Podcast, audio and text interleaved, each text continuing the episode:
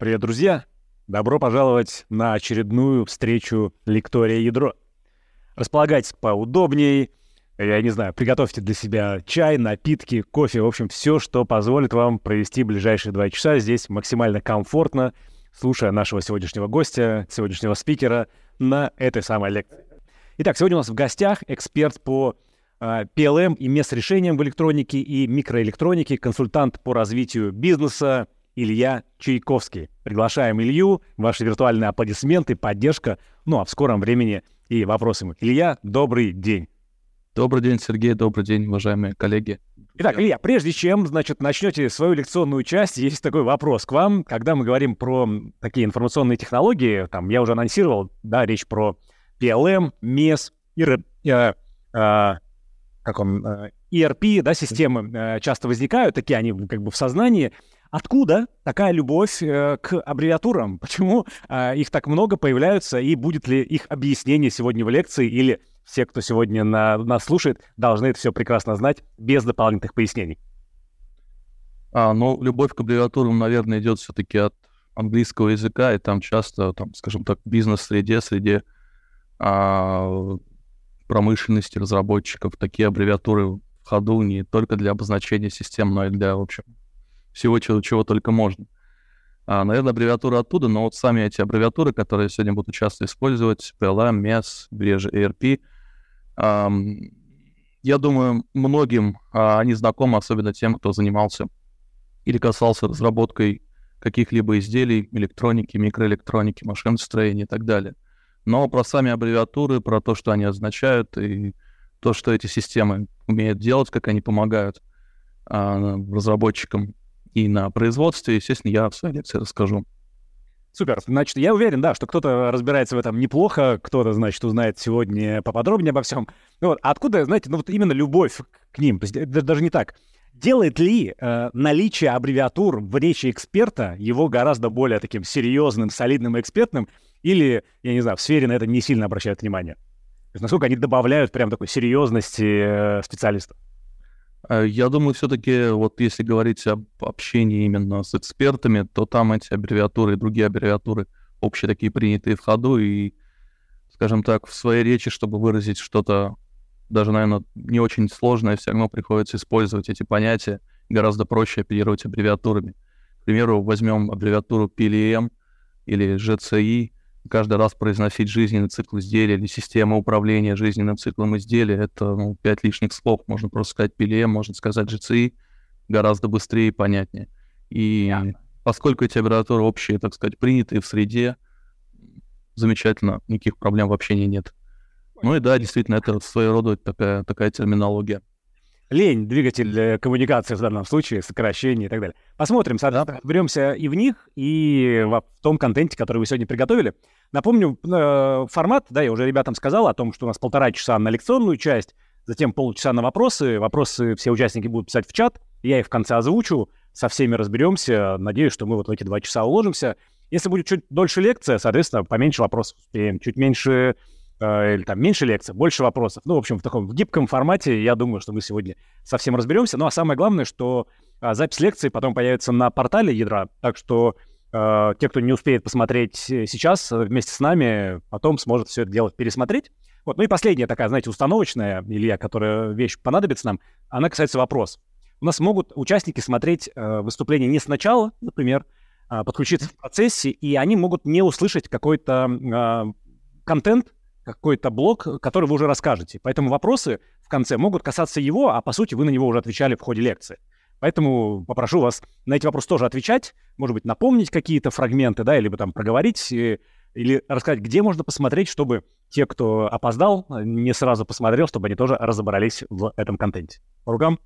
Да, разумеется. Сергей, можно еще вопрос такой несколько организационный? Будет ли доступна сама презентация нашим нашим коллегам аудитории, потому что у меня там будут ссылки на определенные материалы, хотелось бы, чтобы они могли по этим ссылкам переходить.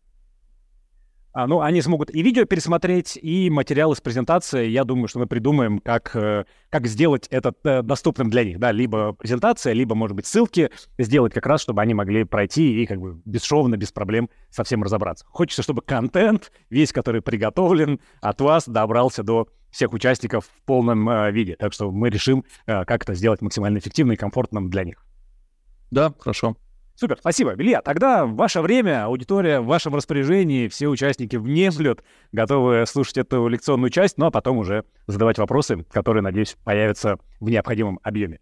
Итак, Илья Чайковский, ваши виртуальные аплодисменты, друзья, и начинаем нашу сегодняшнюю лекцию. Поехали. Да, коллеги, еще раз добрый день. Еще раз спасибо, что присоединились к нам сегодня послушать а, мою лекцию. А тема моей сегодня лекции сформулирована таким интересным образом. Говорится про некое закулисье умного производства, и в это закулисье, я надеюсь, мы сможем сегодня полноценное путешествие с моей помощью осуществить. А план нашего путешествия будет следующий. А, пять частей будет а, в моей лекции. В первой части расскажу немножко про актуальные вызовы и задачи электронной промышленности. Затем в целом расскажу, сделаю небольшой обзор наших э, цифровых технологий. В основном, как, скажем так, я был представлен, у меня опыт и знания в области двух систем, в области пи эл эм, в области эм и эс-систем, эм и эс-системы. Соответственно, далее в каждой соответствующей части я эти технологии более подробно раскрою. Расскажу подробнее про современные технологии управления жизненным циклом изделия, пи эл эм, он же Product Lifecycle Management, э, с фокусом на электронику и микроэлектронику. И расскажу про современные технологии управления производством электроники, эм и эс-системы, Manufacturing Execution System, э, система управления, оперативного управления производством.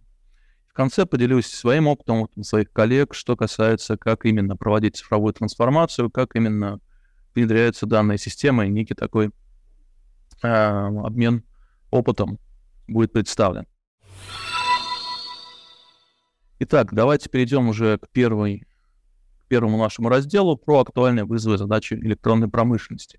В этом разделе я постарался собрать те вызовы, которые характерны как в целом для электронной промышленности, скажем так, мировой, так и те вызовы, и те задачи и цели, которые есть сейчас в российской электронной промышленности.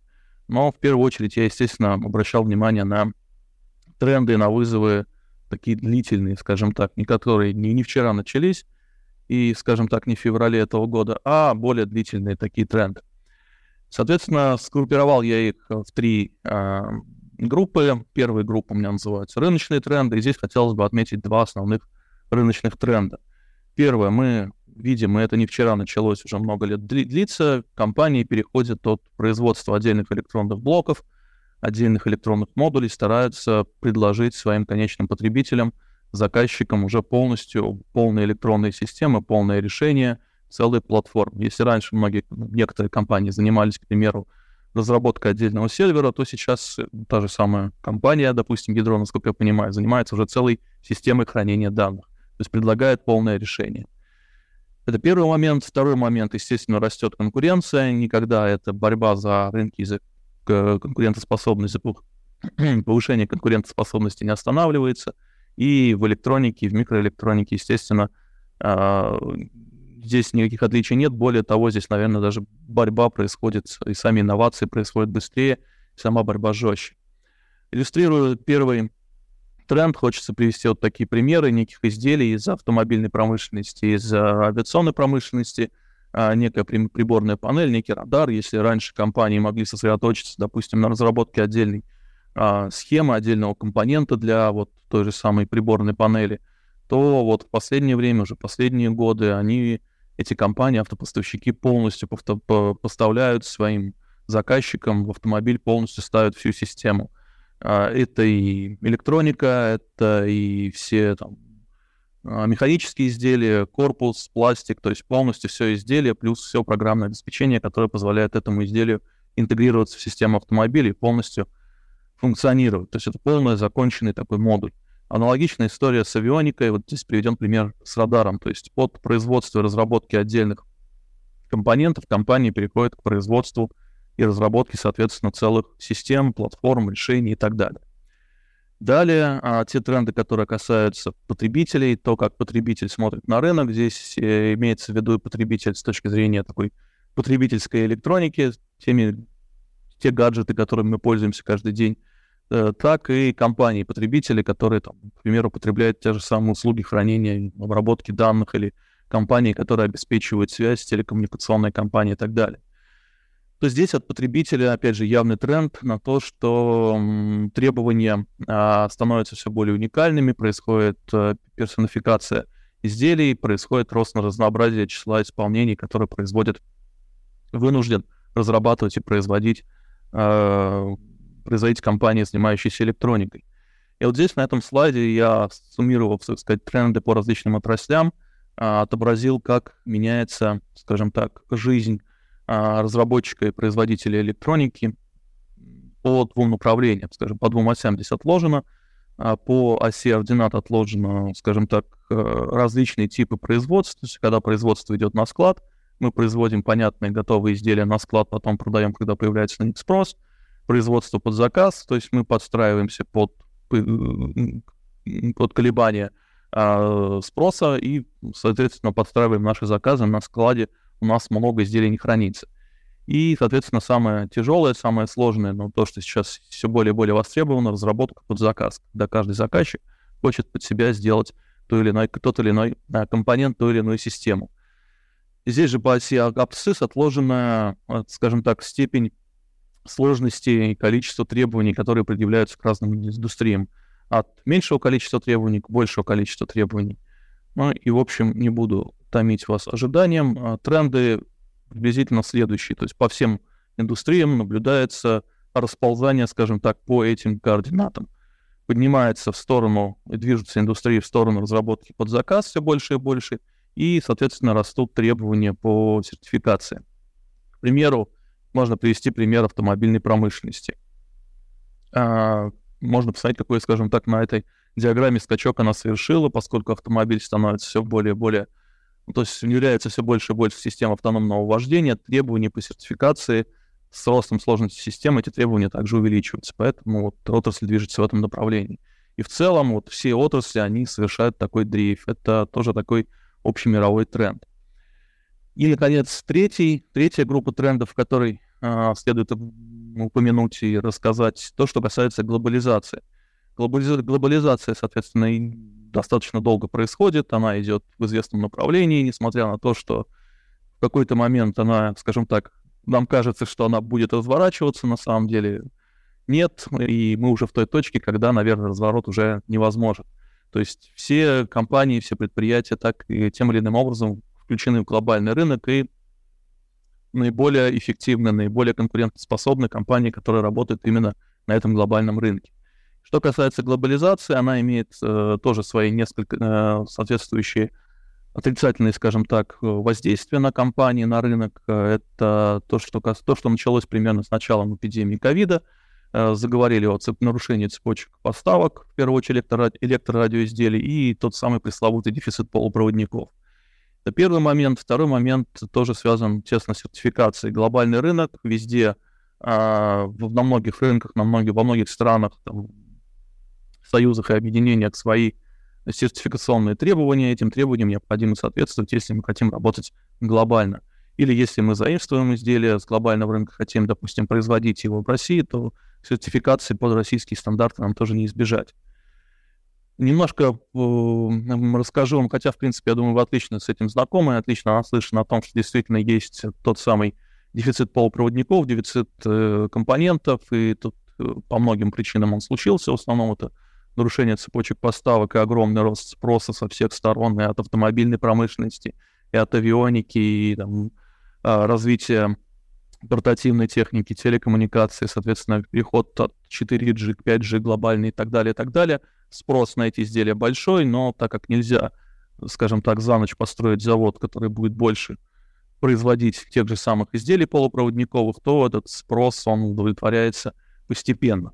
Вот здесь приведена некая статистика из э, ссылки от сайта три дэ ньюс точка ру, в которой просто перечислены различные э, последствия данных, э, данного дефицита. И автомобилисты отчитываются о трудностях, и компании, которые производят электронику, и в том числе производители самих полупроводников, говорят, что действительно дефицит есть, и он будет с- с- сохраняться. К чему все это приводит? Весь этот дефицит, э, помимо того, что он есть такой общий мировой тренд, этот дефицит он продолжается до сих пор, Есть еще у нас локальный тренд, тоже вам хорошо, я думаю, знакомый, ограничение поставок определенных компонентов из определенных стран, определенных регионов в Российскую Федерацию, что тоже, скажем так, ни разу не помогает производителям электроники и заставляет их быстрее искать замены, аналоги, искать э, другие конструктивные решения, менять э, одни компоненты на другие, менять поставщиков. Все это большая работа, в том числе и производить собственные компоненты. Кстати говоря, вот этот момент, э, вот этот тренд, то, что многие компании, да, это яркий пример можно привести из автомобильной промышленности, которые некоторые компании большие, которые столкнулись с дефицитом полупроводников, сейчас всерьез задумываются о том, чтобы открывать как собственные центры разработки этих полупроводников, так и собственные производства. По нескольким причинам. Во-первых, чтобы не, так, не быть таким зависимым от внешнего дефицита. Во-вторых, чтобы, в общем, отличать, отличаться на рынке. Не секрет, что многие функции в таком навороченном компьютерами изделии, как автомобиль, ну раз уж взялся за этот пример, реализуются при помощи программного обеспечения, при помощи соответственно, ресурсов вычислительных, тех, которые стоят в электронных блок, блоках этого автомобиля. И конкурировать по дизайну все сложнее и сложнее. Все уже научились делать красивые, там, привлекательные а, внешние автомобили. И, соответственно, конкуренция переходит в область функций, а функция реализуется при помощи ПО, а ПО работает на ресурсах. Соответственно, идет уже конкуренция по ресурсам, то есть по вычислительным мощностям, по микропроцессорам, электронике, которая в этих автомобилях используется, и по тому программному обеспечению, которое там используется. Яркий пример из неавтомобиля, допустим, компания Apple, которая решила разработать свой собственный процессор, сделала это, и, соответственно, на определенных рядах задач он показывает совершенно выдающуюся производительность. Соответственно, помимо вот этого э, тренда, еще можно отметить, что такой дефицит, о котором я говорю, приводит к необходимости использования аналогов, к работе с новыми поставщиками, к сертификации этих поставщиков и в конечном итоге грозит срывами сроков.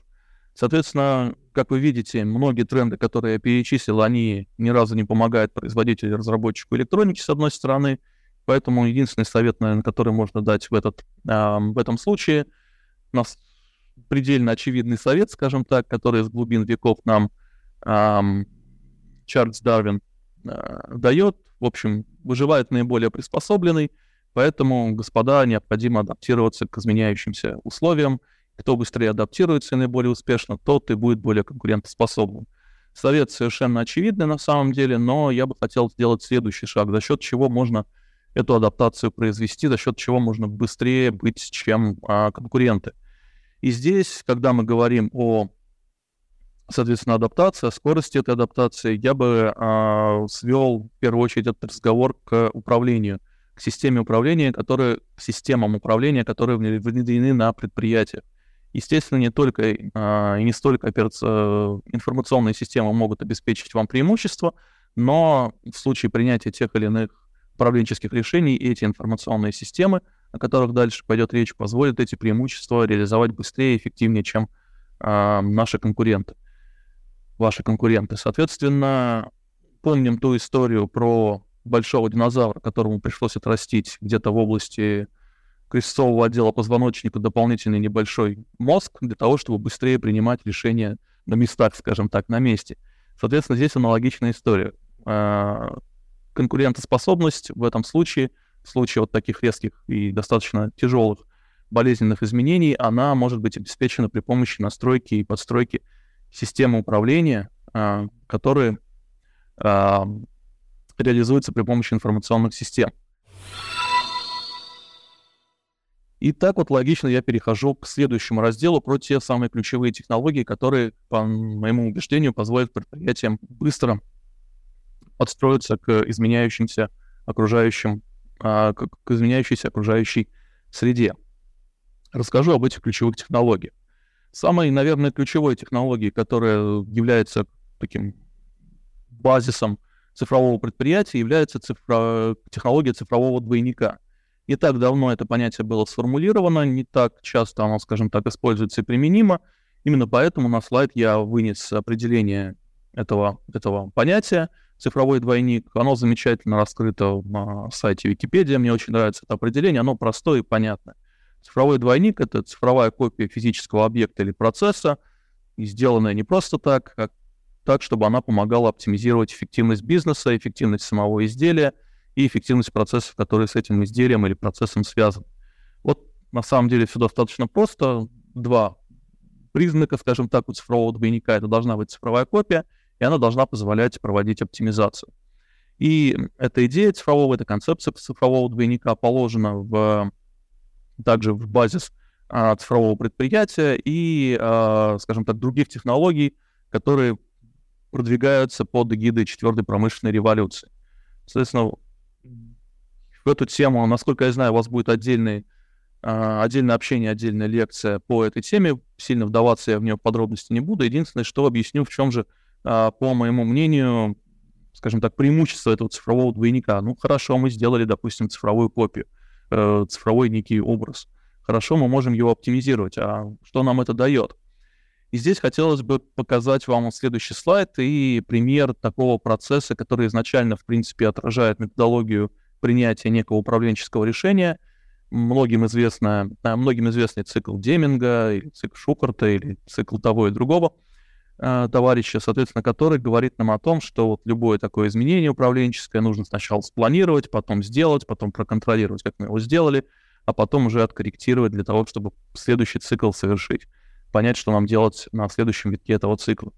И, в принципе, все изделия и все процессы, которые развиваются, все изделия, которые проектируются и разрабатываются испокон веку, и все процессы, которые с этим связаны, они подчиняются в плане улучшения, в плане инновации, в плане оптимизации этому циклу. Сначала думаем, потом делаем, смотрим, что получилось, корректируем и, возможно, опять же, думаем, делаем и так далее по этому циклу. Так вот, если рассмотреть этот цикл и применить к этому циклу цифровой двойник, то он в значительной степени позволяет сократить этот цикл и его ускорить за счет трех основных вещей. Во-первых, вся, весь обмен информацией, если мы рассмотрим цифровой двойник изделия, весь обмен информацией по изделию у нас совершается в цифровом виде. Есть примеры, не один пример мой личный, из моего личного опыта заказчиков, когда простой переход на электронное согласование документации от бумажного согласования, согласования бумажной документации позволял экономить десятки процентов времени на разработку изделия. То есть настолько вот сама документация ни, никоим образом не меняется, меняется просто принцип ее оборота. Цифровая передача данных — это быстрее.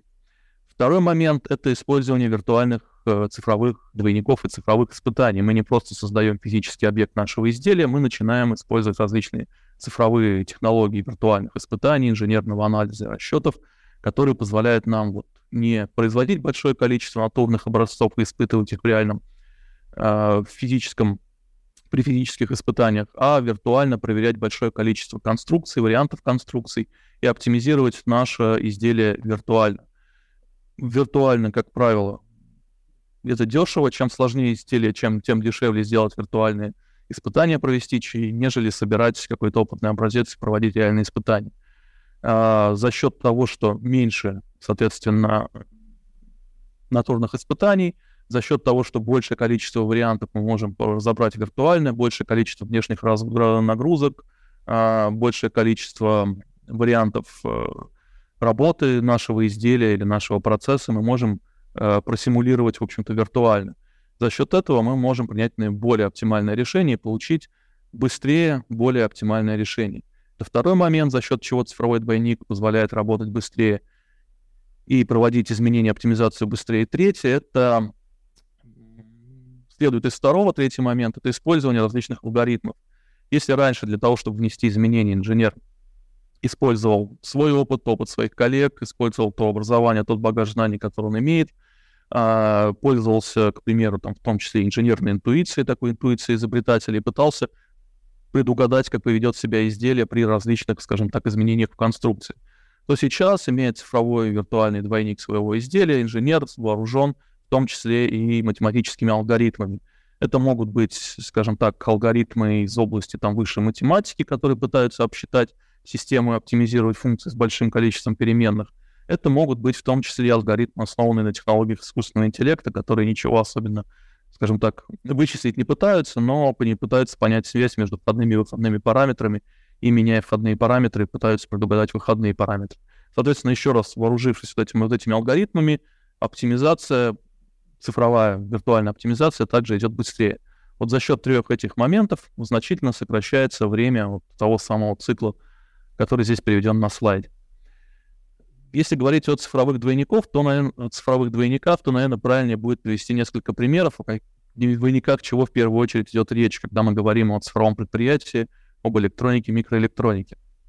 В первую очередь это цифровой двойник изделия, нашего, к примеру, там, системы хранения данных, нашего компьютера, сервера, вплоть до там, конкретного компонента, до печатной платы и так далее. Это цифровой двойник производства, примеры я приведу позже. И цифровой двойник, если мы переходим к производству, наша компания занимается не только разработкой, но и производством, цифровой двойник производственного процесса, когда уже производятся изделия, нам нужно понимать в цифровом виде, как этот процесс выглядит, чтобы иметь возможность, опять же, виртуально его оптимизировать и потом после виртуальной оптимизации переносить эту оптимизацию в, на реальное производство. И цифровой двойник процесса эксплуатации после завершения производства. Изделие поступает к конечному пользователю-потребителю. И здесь, благодаря, опять же, достаточно новым технологиям, ну, как новым, уже, наверное, лет восемь-десять, наверное, про них говорят, лет пять уже активно внедряют. Я имею в виду облачные технологии и технологии интернета вещей. Они позволяют нам, как производителю, узнать, как именно эксплуатируются наши изделия. Не как мы думаем, как оно эксплуатируется.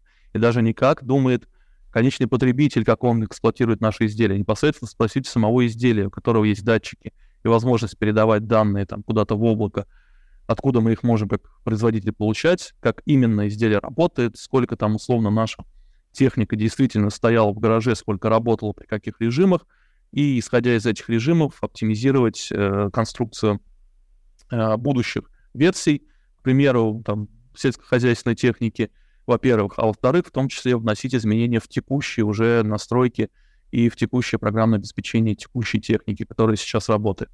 Это на самом деле очень такая перспективная тема. Вот такие цифровые двойники, как правило, используются при э, цифровизации предприятий, которые занимаются разработкой и производством электроники. Все эти цифровые двойники, как вот здесь в скобочках отмечено, реализуются при помощи соответствующих систем управления. То есть они как бы живут в этих системах управления. Из скобочек я отметил где-то пи эл эм-система, где-то эм и эс-система. И важно теперь, я думаю, показать, что из себя эти системы представляют. Вот с такого самого э, такого абстрактного верхнего вида и как эти системы обмениваются данными между собой. Есть такой замечательный стандарт ай эс эй девяносто пять о системах управления предприятиями, такой модели управления предприятиями. Этот стандарт постулирует различные системы. Там есть замечательная такая диаграмма, которая делит предприятие, производственное предприятие на пять уровней управления, и на разных уровнях работают различные системы. Вот эти уровни сейчас здесь представлены внизу. Ну и, соответственно, три основные системы, такой золотой треугольник еще иногда он э, несколько на таком сленге называется. Три основные системы. Системы управления производством, эм и эс-система, система управления жизненным циклом изделия, пи эл эм-система, и система управления ресурсами предприятия, и эр пи. Здесь очень много аббревиатур, которые показывают, как и чем эти системы между собой обмениваются.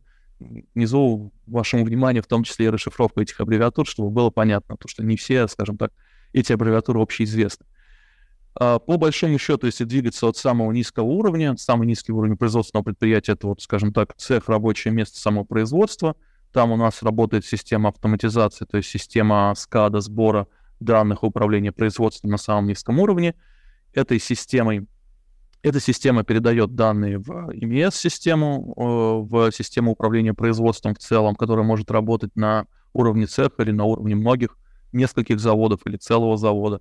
И далее вот эта система также связана, чтобы знать, что производить, в каких объемах. Она связана с системой планирования ресурсов предприятия, которая по большому счету выдает заказы, говорит, в каком объеме, какие изделия, сколько штук нужно произвести.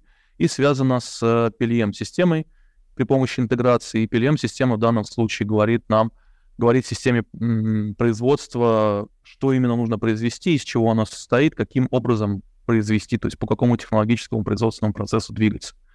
Я думаю, лучше вот э, эту схему показать и рассказать вот на таком примере. Здесь у нас есть три тоже таких домена. Представим, что это информационные системы некого производственного предприятия, которые занимаются разработкой, у них есть пи эл эм. Они занимаются производством, у них есть у этого предприятия эм и эс-система, и занимаются в том числе, естественно, управлением ресурсом. Ну, редко удается, честно говоря, из опыта среднее предприятие, где бы не было в той или иной степени внедрена и работающая и эр пи-система. Соответственно, ну, вот здесь вот разные есть. А, разные случаи бывают. Где-то пи эл эм не бывает, но он нужен. А с эм и эс в электронике в России, скажем так, чаще всего встречаемся с некими решениями собственной разработки, которые частично этот процесс как-то пытаются а, выстроить. Но, тем не менее, рассмотрю весь этот процесс, покажу, как он длится на простом примере, который в целом подходит под все изделия разом и ни под какое изделие конкретно, как и водится с такими абстрактными примерами. Все начинается от разработчика, который формулирует или потребляет требования, разрабатывает архитектуру изделия, передает это на уровень разработки программного обеспечения и детализации конструкторам и разработчикам. Они э, совершают, завершают разработку конструкторской документации, которая говорит нам о том, что нужно произвести, то есть описывает полностью изделие. Далее в работу включается технолог, задача которого сказать производству, как нужно это произвести, собрать, изготовить. Он формирует технологический электронный состав изделия, он формирует электронную технологию, тоже такие вот сущности, которые нам нужны в дальнейшем. Эти данные передаются в систему и эр пи для того, чтобы система и эр пи могла через управление цепочками поставок спланировать закупки и спланировать поставку тех материалов, которые нужны для изготовления и сборки нашей, нашего изделия. Далее в и эр пи-системе в тот или иной момент времени, может быть, сразу, может быть, через год, может быть, через десять лет появляется заказ на это изделие, коммерческий заказ, и, соответственно, идут планирование закупок, э, ревизия на складах. Если у нас все необходимые компоненты для сборки, изготовления, если все хорошо, то эти заказы поступают на производство. Видите, что производство получает информацию об изделии, получает информацию о заказах, о материалах на складах. Соответственно, иногда склад один и тот же, иногда эти склады, скажем так, разные на производстве, на производствах, на отдельных участках свои склады. Соответственно, имея эту информацию, понимание, сколько чего нужно сделать, понимание, чего именно нужно сделать, и есть ли у нас все ресурсы и материалы, чтобы это изготовить, можно спланировать производство, а далее уже начинается непосредственно запустить этот заказ в работу, э, исполнять производство, осуществлять там изготовление, сборку и контролировать это производство, то, чем занимается эм и эс-система, собирая полные данные о производственном процессе и об изделиях. Если мы планируем заниматься обслуживанием наших изделий в дальнейшем, то нам важно получить обратную связь от эм и эс-системы, которая нам расскажет о производственной э, структуре нашего изделия. Одно дело, как мы хотим, из чего мы хотим, как разработчик, чтобы наше изделие со- со- состояло. Другое дело, из чего оно в реальной жизни будет состоять, поскольку в электронике очень, э, скажем так, активно работает служба поставщиков и не всегда может полностью закупить те материалы, которые нужны, в итоге мы получаем там изделия, состоящие из там определенных аналогов. Соответственно, получаем эту производственную структуру, можем с ней работать, и важная вторая обратная связь. В случае каких-то а, изменений мы можем получить информацию об этих изменениях в пи эл эм-системе и провести изменения. Вот таким вот образом. Такой вот процесс замкнутый, который позволяет мне, позволил мне вот эту схему продемонстрировать вам, какая система чем занимается. Здесь же, на этом примере, я еще раз подчеркну одну мысль, которую, которую а, рассказывал в трендах. Эта мысль заключается в том, что если речь идет вот о производстве на склад, в данном случае, то мы уже знаем, какое изделие мы будем производить, и все, что нам нужно, это новый заказ, а, новые материалы под этот заказ, а, отгрузка этих материалов на производство, новый производственный план известного нам изделия и производство этого изделия. То есть видите, что там ограниченное количество служб и специалистов, и, в принципе, данных участвует в случае, если идет производство на, на, на склад. И совершенно другая картина, если идет производство, разработка на заказ. То есть здесь а, мы получаем новые модификации с самого начала и буквально по, по, по всему процессу проворачивая весь этот цикл заново. И служб увлечено гораздо больше, и данных гораздо больше, и версионность этих данных важно поддерживать. И так далее. То есть мы получаем фактически новый цикл разработки и производства, который вносит необходимые корректировки в нашу документацию, передает его на производство. Именно поэтому, говоря об этом дрейфе от производства на склад или даже производства на заказ к производству и разработке под заказ, это значительное изменение и, скажем так, значительное усложнение процессов для всего предприятия, как для разработчиков, так и для производителей, так и для служб обеспечения ресурсами для тех, кто работает в и эр пи-системах. Соответственно, вот для того, чтобы соответствовать этому тренду, нужны системы управления, которые позволят быстро вносить эти изменения и обеспечивать корректность всех, всех данных на всех а, на протяжении всех, всех процессов. И, наконец, еще один момент, который хотелось бы вам показать. Этот момент, вот до этого мы смотрели на предприятие, на то, что оно делает с точки зрения информационных систем и самого предприятия. Здесь же, на этом слайде, я смотрю, э, показываю, точнее говоря, как это выглядит с точки зрения изделия, какие системы нужны изделию для того, чтобы это изделие эффективно разработать и произвести. И здесь, с точки зрения изделия, можно разделить наши изделия на пять основных частей. Некая коммутационная часть, некая механическая часть, электронная часть. Компоненты, если мы этим занимаемся, тут я делаю еще одну отсылку к тому а, тренду, о котором я говорил в начале, когда компании выстраивают такую вертикаль... вертикальную интеграцию. То есть мы не просто собираем, то есть покупаем на рынке компоненты, как и все, и пытаемся из этих компонентов слепить нечто уникальное, там за счет нашего ПО пытаемся добавить в это нечто уникальное дополнительные конкурентные преимущества. Многие, скажем так, умеют это делать, умеют и в дизайн, умеет, скажем так, и правильно располагать компоненты, и делать трассировку, замечательные инструменты сап-системы для этого есть. Компания начинает думать о том, вот Apple яркий пример, который я уже приводил, о том, чтобы разрабатывать собственные компоненты, и именно этими уже собственными там, микропроцессорами, микроконтроллерами отличаться на этом уровне. Соответственно, возможно, и все больше таких компаний появляется, которые думают и о разработке собственных компонентов и производстве, и, конечно, программное обеспечение, множество функций реализуется при помощи ПО, ПО весьма важно. И вот по всем этим пяти, так скажем, направлениям в этом пространстве пяти координат мы должны иметь соответствующие инструменты, которые позволят эффективно разработать, подготовить производство, произвести и обеспечить обслуживание нашего изделия. Здесь работают, соответственно, пи эл эм-системы, эм и эс-системы и также пи эл эм-системы на уровне уже эксплуатации. Вот такая картина с точки зрения изделия и отдельных блоков и модулей, модулей этого изделия, процессов, как эти блоки и модули разрабатываются. Теперь же, плавно э, рассказав в целом о том, чем занимается пи эл эм-система и эм и эс-система, плавно перехожу к э, такому основ... двум основным содержательным разделам э, моей, моей лекции. Первый содержательный раздел — это современная технология управления жизненным циклом изделий. В первом разделе я расскажу про пи эл эм для электроники и микроэлектроники. Соответственно, формат лекции, он не позволяет полностью раскрыть функциональность э, такой полнофункциональной э, пи эл эм-системы, но, тем не менее, я попробую основные вещи э, в своей лекции представить и выделить. Во-первых, очень важная вещь в целом, еще раз, может быть, только уже на уровень ниже, с большей детализацией, э, дать понимание, чем же занимается пи эл эм-система. Это система управления, называется управлением жизненным циклом изделия. И чем же она управляет? Управляет она двумя вещами.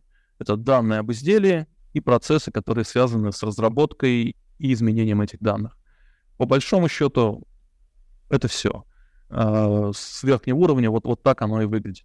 Если копнуть чуть ближе, чуть глубже, то данные об изделии — это наши требования, наше техническое задание, наши план графики, проектные документы, поскольку разработка и производство изделия — это некий проект. Это наши нормативно-справочная информация, это электрорадиоизделия, которые мы используем, данные о них, или там, если мы разрабатываем микроэлектронику, те же самые блоки э, интеллектуальной собственности, ай пи-блоки, ну и так далее, состав изделия, данные проектов различных сап-систем и прочее. Вот эти данные необходимо в систему правильным образом сложить и управлять. Вот для того, чтобы сложить и управлять, у нас есть соответствующие процессы, которым пи эл эм-система также управляет. Управление программами, проектами, управление требованиями, управление документацией, электронный документооборот, управление разработкой технологических данных, ну и так далее. Управление версиями, что важно, управление изменениями. Опять же, по большому счету, на таких производственных предприятиях происходит два процесса. Первый процесс — нужно разработать данные, подготовить производство, отдать данные в планирование и в подготовку в производство. То есть из пи эл эм передать наши данные в и эр пи и в эм и эс-системы. И второй процесс — в случае изменений провести изменения и корректные данные, опять же, передать в соответствующие системы. По большому счету, вот эти процессы реализуются в эм и эс-системе. Но здесь вот небольшая детализация их приведена на слайде. Немножко более подробно раскрою функциональность пи эл эм-системы. А, какие основные функции, скажем так, должна пи эл эм-система иметь? И, скажем, если ваша пи эл эм-система не имеет этих функций, то, в общем, подумайте над тем, что, может быть, следует рассмотреть другие альтернативы. Во-первых, управление составом изделия. Вот что здесь для электроники характерно, то, что этот состав изделия должен включать в себя все те там, пять координат или четыре координаты, о которых я говорил выше.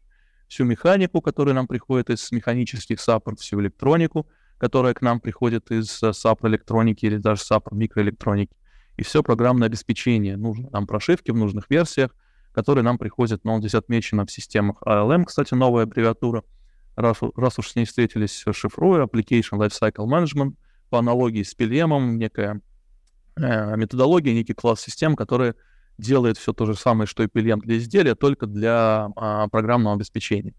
Так, это, это так называемая система управления жизненным циклом разработки программного обеспечения. Соответственно, вот этот состав по всем координатам должен быть получен из соответствующих систем при помощи интеграции. пи эл эм-система, которая, скажем так, хочет быть использована и востребована в электронике, должна иметь интеграции со всеми необходимыми САПРами. Также тот же самый состав изделия может быть, скажем так, дополненный ручным вводом, может быть получен из других систем. Если идет перенос состава из там, ранее используемых систем, там, к примеру, из и эр пи часто приходится со- со- составы старых изделий грузить и так далее. Соответственно, пи эл эм-система должна отрабатывать по всем этим координатам, получать состав изделия. И если рассмотреть какое-то одно из составляющих от, э, этого, этого изделия, некий корпус, то под этим корпусом не просто некий, некая запись в таблице в некой, это целый набор различных данных. Это атрибутивная информация, это, там, к примеру, трехмерная модель, чертеж или там, трехмерные размеры обозначения. Это и состав, если это сборочная единица. Все это по-хорошему должно приходить из САПР-система, которую использует разработчик, конструктор в данном случае, и быть неотъемлемой частью состава изделия. Тут сразу стоит оговориться, что вот для конечных пользователей САПР-систем, разработчиков, разработчиков ПО, разработчиков схем, конструкторов печатных плат, конструкторов механики, пи эл эм-система по большому счету играет такую вспомогательную роль, которая хранит данные, управляет доступом к этим данным, позволяет загружать данные, сохранять, формируя вот этот самый состав изделия. В конечном итоге не так много времени соответствующий специалист затрачивает на работу с пи эл эм-системой, но тот результат, который действительно является результатом его труда в электронном, в цифровом виде, он как раз в этой системе и формируется при помощи интеграции. Далее, этот состав изделия должен иметь возможность конфигурирования. В электронике это повсеместно встречается. У одного и того же внешнее изделие, вот как здесь приведен пример некого промышленного компьютера, может быть энное количество вариантов.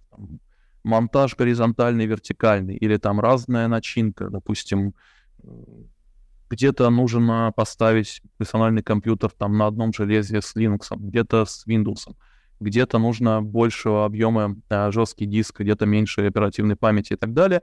Все это влияет на состав, все это влияет на версии прошивок, которые должны быть использованы. Соответственно, наш состав должен быть конфигурируемым. И задавая вот эти опции по аналогии, допустим, с сайтом, где вы можете там выбрать автомобиль, выбрать там, какой у вас будет коробка передач, скажем так, какая отделка салона, мы, выбирая эти опции, можем получить конкретный вариант. Вот вариант номер два, и именно этот вариант номер два пойдет у нас сегодня в производстве, и варианта номер два нужно произвести столько-то штук. В этот момент нужно, нужен нам получить состав этого варианта номер два. Движемся дальше. Из чего же состоит этот состав? Если говорить об электронике, то в значительной степени он состоит, если вот количественно брать, из электрорадиоизделий. А, первый вопрос, наверное, ключевой вопрос на каждом предприятии, с которым мы, я работал за прошедшие свои более десять лет а, общения с различными предприятиями, это что делать с библиотекой электрорадиоизделий. Большинство предприятий прекрасно осознает, большинство специалистов, что само электрорадиоизделие — это некий комплексный набор данных, который включает в себя не просто, опять же, строчку в спецификации или в перечне элементов, а большое количество различных данных, которые описывают наш компонент. Это и метаданные, условно-графическое обозначение, даташит или там спецификация сайта производителя, какие-нибудь спайс-модели, трехмерные модели, посадочные места или места, часто их несколько и так далее. Вот все вот это должно где-то храниться, желательно в одном месте на всех, и желательно быть качественным и непротиворечивым и корректным. Почему это важно? Потому что все вот эти данные, когда мы компонент встраиваем и используем в своих разработках, эти данные а, влияют на, на все этапы разработки. От качества этих данных зависит качество всей нашей конечной системы. И в конечном итоге качество всех процессов, то есть все закупки, вся последующая там технология, технологическая подготовка, все возможные испытания, производство изделий, естественно, эксплуатация изделия в значительной степени зависит от качества исходной библиотеки. Поэтому вот очень важно, чтобы пи эл эм-система могла агрегировать эти данные, данные и выступать в качестве единой электронной библиотеки для, как минимум, электрорадиоизделий. Очень много вот здесь я рассказал про электрорадиоизделия. В принципе, пи эл эм-система должна управлять всей нормативной документацией и самой документацией, там, всякими а, механическими изделиями типа крепежа, каких-то материалов механических и так далее. Все эти библиотеки должны там храниться, и пи эл эм-система должна это уметь. Но вот еще раз повторюсь, что для электроники очень важно, очень важным вопросом является именно электрорадиоизделия. Поэтому про них я сегодня рассказал. Кстати говоря, есть разные тут... мнение по этому поводу. Приходилось слышать мнение, что централизованная библиотека — это не совсем правильно, и лучше иметь, там, скажем так, каждому разработчику или департаменту свою библиотеку, но все-таки большинство тех, с кем приходится общаться, говорят все-таки об общей библиотеке, и которая хранится и управляется по пи эл эм-системе наиболее оптимальным образом. Движемся дальше, и вот здесь очередной переход от электроники к микроэлектронике я осуществлю. В плане пи эл эм-системы, опять же, отошлю вас к тому тренду, о котором я говорил, о тренду на, верти... на вертикальную интеграцию, когда компания, которая занималась электроникой, решила вдруг, может быть, даже не вдруг, начать разрабатывать свои собственные микроэлектронные полупроводниковые изделия, к примеру. И в данном случае было бы здорово, согласитесь, чтобы и эту разработку, и все данные, которые касаются этой разработки в той же самой системе, но там другим, естественно, подразделением, Uh, все эти данные хранились в этой же пи эл эм-системе, где и все, все остальное изделие. И когда, вот, если говорить о uh, такого рода изделиях, то здесь мы, говоря о специфике тех данных, которые соответствуют микроэлектронике, можно uh, вспомнить о том, что нам, допустим, необходима библиотека блоков интеллектуальной собственности, контролируемая, охраняемая соответствующим доступом и разрешениями, атрибутами. Нам здесь необходимо управление своими процессами, там, процесс передачи, тейп-аут, так называемые передачи а, готового изделия в производство, отслеживание этого процесса, получение обратной связи от производства и, соответственно, корректировка, возможно, каких-то а, данных, каких-то моделей. Здесь мы уже говорим о специфичных, точнее говоря, об интеграциях со специфичными сапр-системами, которые используются для разработки микроэлектроники. Ну и здесь у нас уже будет свой состав изделия. С точки зрения электроники, тот же самый микроконтроллер — это просто изделие, со своим даташитом там и своим внешним видом выступает как единица. Если мы разрабатываем это изделие, то для нас это целый состав. Это и сам кристалл, и соответствующие перемычки, и соответствующие выводы, и соответствующий корпус, коих может быть также разнообразие у того же, одного и того же кристалла и так далее. Здесь мы уже управляем составом. Ну и другая специфика, которая перечислена на слайдах. Если... продолжать эту историю, немножко проиллюстрирую ее при помощи такого слайда, который, который покажет нам о том, что этих данных, если вот компания занялась разработкой микропроцессоров или там, микроконтроллеров, полупроводниковых изделий, этих данных может и следует э, хранить, и, там, эти, и специфика у этих данных большая, и этих данных самих достаточно много. Если полноценно управлять всеми данными и процессами, то можно провести вот такую вот, э, построить вот такой некий граф этих данных. Все может начаться в пи эл эм-системе с нашего, э, с нашей кристаллической були, так называемой. Мы должны понимать там все требования к этой буле, из которой мы будем изготавливать пластины. Мы должны иметь э, представление о технологии, по которой мы эту пластину будем обрабатывать.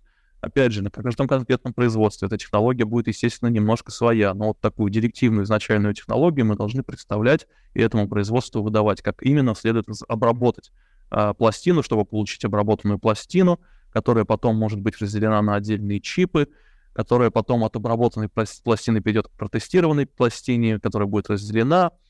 Э, разделенные чипы, одни чипы пойдут там, соответствующими параметрами в один тип корпуса, другие будут упакованы в другой тип корпуса. Здесь мы получим уже состав изделия в сборе. В конечном итоге все технологические процессы по разделению, по корпусированию тоже могут быть и должны быть описаны в пи эл эм-системе. В конечном итоге, давайте я докручу эту историю до конца, мы выйдем на исходную нашу Произво- линейку наших изделий, где есть отдельные модели наших изделий, там микроконтроллер такой-то, допустим, там, шестнадцатибитный какой-то микроконтроллер с конкретным номером, который вот по этому номеру можно найти всю историю, то, как это изделие мы спроектировали, и все данные, которые а, отображают это изделие, все проекты из САПР интегральных схем, все можно проследить. И то, как, какой технологией мы планировали эти изделия про- производить. В том числе там соводятся те же самые различные фабы, так называемые, то есть производство, и мы изначально при разработке сразу понимаем, на каких производствах мы можем разместить эти микроконтроллеры, а на каких, в общем-то, не можем. И в конечном итоге вот эта связь, до, до которой я наконец-то домотал, вот эта связь э-м, показывает, что именно этот вот микроконтроллер, этот, к примеру, в данном случае центральный процессор, и будет частью нашего состава всего электронного изделия, которое я показывал чуть раньше. Вот такая вот полная полное описание изделия с учетом всех а, данных, которые рождаются на всем протяжении. Опять же, если для нас это покупное изделие, то, наверное, вот этот огород нам совершенно не интересен. Если мы разрыба... занимаемся разработкой микроэлектроники, то вот по-хорошему та пи эл эм-система, которую мы используем, должна была уметь всем этим управлять. Примерно вот таким образом. Движемся дальше. Еще немножко про основную функциональность. Во-первых, пару слов про управление проектами. Любое сложное более-менее изделие, сейчас там простые изделия мало кому интересны, любое сложное изделие — это длительный проект, множество специалистов, множество, скажем так, частей этого изделия, множество этапов разработки, там, подготовки производства и так далее. Всем этим процессом, в общем, принято управлять при помощи дисциплины управления проектами и систем управления проектами. Было бы здорово, скажем так, согласитесь, что в пи эл эм-системе, там, где работают все наши специалисты, там, где они хранят и сохраняют все свои данные результирующие, там, где эти данные там утверждаются, согласуются и проживают свою жизнь и изменяются, было бы неплохо, согласитесь, в этой же системе иметь и систему управления проектами, которая позволяет все это организовать в виде отдельных проектов, подэтапов, задач, э, там, вех на этих этапах и так далее, связать все это в единой системе. Естественно, можно использовать внешнюю систему управления проектами, но максимальная эффективность добивается та, тот вариант, когда проект управляется внутри системы. Следующий блок функциональности, который тоже обзорно расскажу, это то, что касается технологий. Много я рассказал про разработку, про состав, но, опять же, скажем так, уважающая себя пи эл эм-система должна как можно большее количество задач закрывать. И от разработки следующий плавный шаг логический — это переход к технологической подготовке производства. И здесь пи эл эм-система должна помогать решать следующие три задачи. Во-первых, разработка электронного технологического процесса и технологического состава. Нам нужны эти данные для передачи в и эр пи, для передачи в эм и эс, для планирования производства и осуществления производства. Здесь, грубо говоря, написано, как мы должны это производство, сборку осуществить. Второе — это управляющие программы. Наше производство достаточно умное, на этом умном производстве стоят умные машины, они автоматизированы э, или автоматически полностью, соответственно, нам, нам нужно разработать управляющие маш... программы, чтобы эти машины работали. Там с точки зрения, допустим, сборки печатных плат соответствующие машины стоят, там автоматы поверхностного монтажа, автоматы оптического контроля, там и другие машины, нужно их запрограммировать. Или там, к примеру, у нас есть производство, где идет механообработка, и там производство, к примеру, или сборка при помощи роботов или манипуляторов. Нужно каким-то образом, соответствующими системами, приложениями закрыть эту задачу и разработать эти управляющие программы. Второй момент, третий момент — это, можно сказать, грубо говоря, так сказать, это запрограммировать наши ручные операции, запрограммировать наших рабочих, то есть дать им документацию, которая позволит им выполнить вот некие ручные операции. Эту технологическую документацию в виде рабочих инструкций также необходимо подготовить для того, чтобы изделие было готово к производству. Опять же, уважающая себя пи эл эм-система должна уметь а, работать со всеми этими данными, аккумулировать их в себе и передавать их далее по процессу. В эм и эс-системе, в и эр пи-систему. И, наконец, последнее, о чем хотелось бы рассказать в плане пи эл эм-систем, это последний блок функциональности, это управление изменениями. Как я вначале говорил, два основных процесса — это создание данных и управление изменениями данных. В данном случае вот управление изменениями — это крайне важный процесс для того, чтобы те данные, которые лежат в нашей системе, не были, скажем так, мертвыми, неактуальными и, как следствие, бесполезными. Организуется процесс проведения изменений. Вот здесь на слайде он представлен в виде такого блочно-схемного процесса, Я его кратко прокомментирую. Идея здесь заключается в следующем, что где-то на этапе производства кто-то, какой-то оператор или какой-то сотрудник отдела контроля качества решил, что у него какая-то проблема. То есть он еще, он, соответственно, скажем так, не уполномочен делать выводы о том, что не так, виновата ли технологическая документация, конструкторская документация, может быть, там инструмент не тот был подобран, или еще какая-то проблема существует. Он фиксирует эту проблему, фиксируется так называемый пи ар, то есть problem report, отчет о проблеме.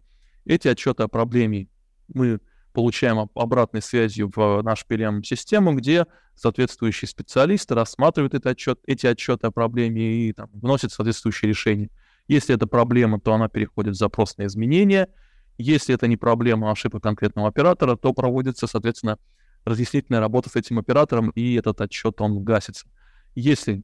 Первое, если по первому, если идем, и у нас есть, есть решение о том, что действительно это запрос на изменения, эти запросы на изменения могут быть в итоге там собраны или разобраны по нескольким, эти, в общем, они передаются в извещение об изменении, при помощи которых уже а, эти изменения внедряются в там, конструкторскую документацию, в технологическую документацию, куда, куда следует.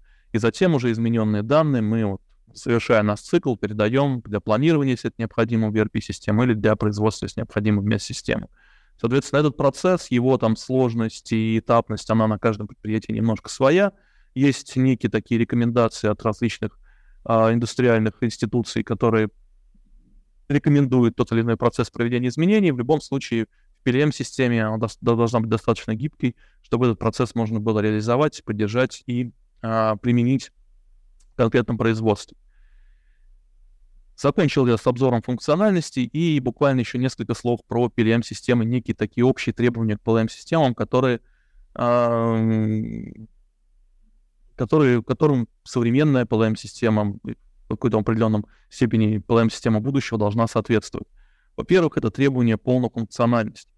Здорово, что у нас, допустим, есть какая-то платформа, и что мы можем прийти на какое-то предприятие при помощи этой платформы, как там, некоторые предлагают, вендоры, разработать под данное предприятие вот, все, что вы хотите, что, все, чего ваша душенька не пожелала, можем настроить чего угодно. Скажем так, мир ай ти, мир программирования, он настолько уникален, универсален, настолько чудесен, что запро- запрограммировать можно все на свете. Вопрос только в трудоемкости, скажем так, и, скажем так, вероятности успеха этого процесса. Я говорю о том, что вот процессы на, при разработке и подготовке производства, если да, брать такую там, достаточно узкую область, как электронику или микроэлектронику, эти процессы на самом деле достаточно понятные, известные, на многих предприятиях используются. На каждом предприятии есть, естественно, свои особенности, но этих особенностей не больше десять-двадцать процентов. восемьдесят-девяносто процентов функциональности с учетом настройки процессов под конкретный бизнес-процесс конкретной компании в нормальной пи эл эм-системе должны присутствовать, по моему убеждению. Убеждению моих коллег также. Полнофункциональность. Второй момент — это гибкость и расширяемость. Несмотря на то, что девяносто процентов у всех одинаковое, вот это десять-двадцать процентов у всех своя. И за счет этих десять-двадцать процентов на уровне системы управления компании в том числе и конкурируют. Поэтому наша система должна быть достаточно гибкая и быстро и легко расширяема или подстраиваема. То, о чем я говорил, то, о чем нам а, товарищ господин Дарвин и советует, чтобы быстро перестроить бизнес-процессы. Скажем так, одно дело принять управленческое решение, что теперь работаем по-другому, и совершенно другое дело внедрить это решение вот до каждого специалиста довести. И пи эл эм-система в данном случае должна поддержать этот процесс с той точки зрения, что настройка, перенастройка этих бизнес-процессов должна быть максимально легкой, удобной и без привлечения, крайне желательно, без привлечения какого-либо написания кода или даже скриптов. Соответственно, зрелые пи эл эм-системы позволяют это сделать. Быть гибкими и расширяемыми в плане дополнительной функциональности. Кстати говоря, про расширяемость, и вот переходя дальше на открытость, можно такой мостик бросить. Здесь речь пойдет уже о возможности интеграции. Ни одна система не остров, как мы видели, как минимум три, по-хорошему, системы нужны, нужно, чтобы они умели обмениваться данными. Это три таких больших корпоративных системы, но если копнуть глубже, как правило, они там разбиваются на отдельные модули, отдельные там какие-то самописные блоки, которые замечательно работают, никто менять их не собирается. И нужно для пи эл эм-системы иметь возможность быть открытой, быть э, наиболее, так сказать, просто, удобно интегрируемой с различными внешними системами. Соответственно, вот эта открытость тоже нужна. Нужны готовые интеграции сап э, системами. По возможности нужны готовые интеграции или интеграционные модули с различными системами там, разработки или управления данными, с системами, к примеру, контроля версий, где лежат наши, наши исходники программного обеспечения, или там система, если мы решили использовать внешнюю, допустим, систему управления проектами и, и так далее. То есть эта открытость, она крайне важна. Ну, скажем так, можно, естественно, брать все системы от одного вендора, и это влечет за собой ряд преимуществ в плане интеграции. Но реальная жизнь, моя, мой опыт говорит о том, что всегда приходится какие-то интеграции делать, как минимум с эм и эс-системой, как минимум с и эр пи-системой. Следующий момент, это последний момент, это такое требование, которому должна соответствовать пи эл эм-система, это надежность и безопасность. Тут о чем идет речь. В пи эл эм-системе аккумулируется для инновационной компании самый важный ее актив, ее интеллектуальная собственность. Тысячи человека-часов, сотни человек, много лет сохраняют свои данные, всю свою работу об изделиях, вот этих вот инновациях, сохраняют свой опыт, приобретенный на нелегком пути проб и ошибок в систему пи эл эм, поэтому эти данные должны быть надежно защищены от утечек, и они должны безопасно там храниться. То есть должно, должно быть соответствующее резервирование, бэкапирование, соответствующие там, настройки доступа, для того, чтобы эти данные, как наиболее важный актив для вот такой инновационной компании, они сохранялись. Поэтому надежность и безопасность тоже крайне важны. А вот такой обзор по современным э, технологиям управления жизненным циклом изделия. И давайте сразу же перейдем к следующему этапу, к современным технологиям управления производством электроники. Небольшая пауза для того, чтобы просто разграничить э, такие вот логические э, разделы на нашей прогулки за кулисы. Переходим вот к современным технологиям управления производством, и здесь я бы хотел начать, чтобы немножко эту тему тоже, так сказать, раскачаться, погрузиться немножко в контекст с некого такого исторического экскурса.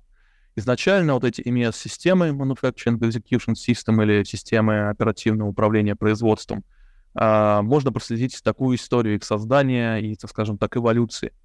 Там, когда все это началось, когда цифра или там ай ти-системы пришли на производство где-то там, может быть, даже раньше, чем девяностые годы.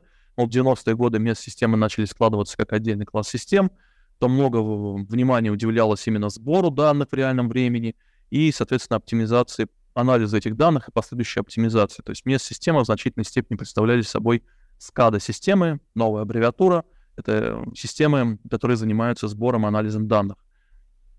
Так называемый скада. Соответственно, в значительной степени они представляли собой скада-системы сбора данных в реальном времени и некие настройки по анализу этих данных и управлению этим, этими данными. И там реализовывались различные, скажем так, основные такие задачи. Там диспетчеризация производства, где какие заказы, на каком этапе находятся, на каком оборудовании в данном случае там располагается, какая, какая операция, с каким изделием, на каком оборудовании в данный, в данный момент времени осуществляется. Далее, уже в нулевые годы и там, до сегодняшнего момента происходило такое движение от э, системы эм и эс к эм о эм-системам. Еще одна аббревиатура, еще одна аббревиатура, я вам добавлю, скажем так, в память.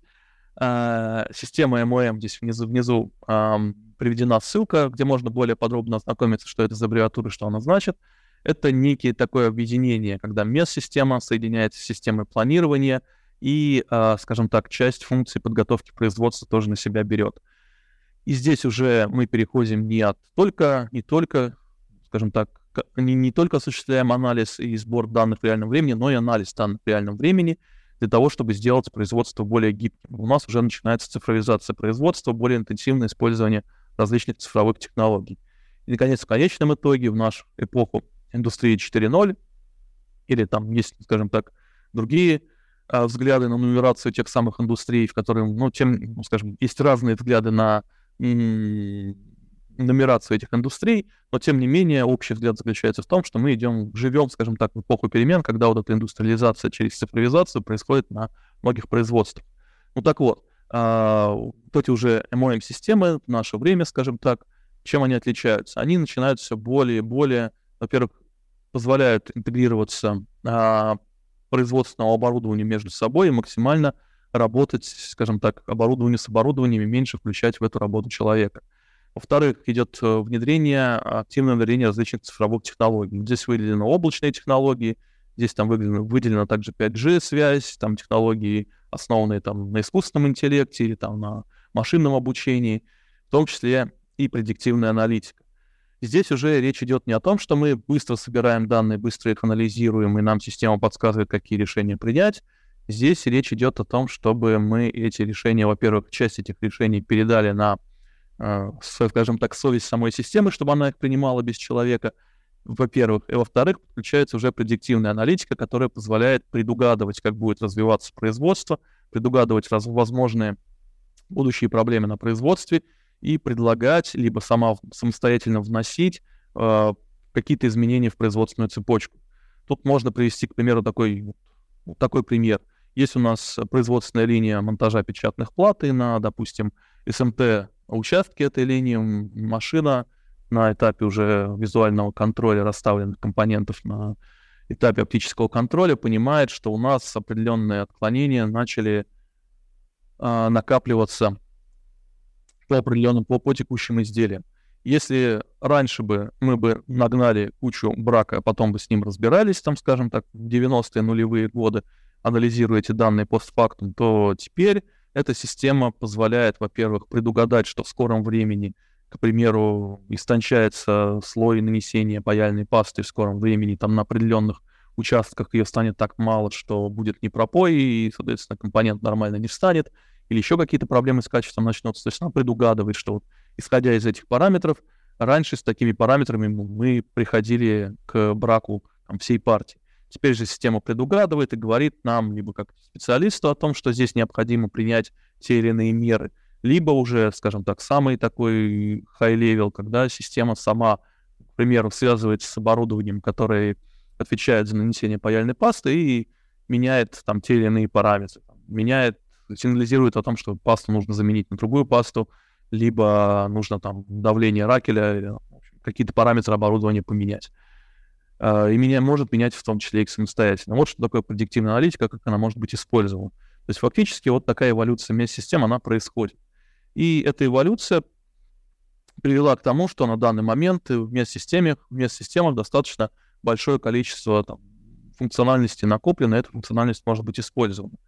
Еще раз адресую вас к стандарту ай эс эй девяносто пять и еще раз покажу а, место эм и эс-систем. Вот здесь она в центре нарисована в области а, в плане управления предприятием.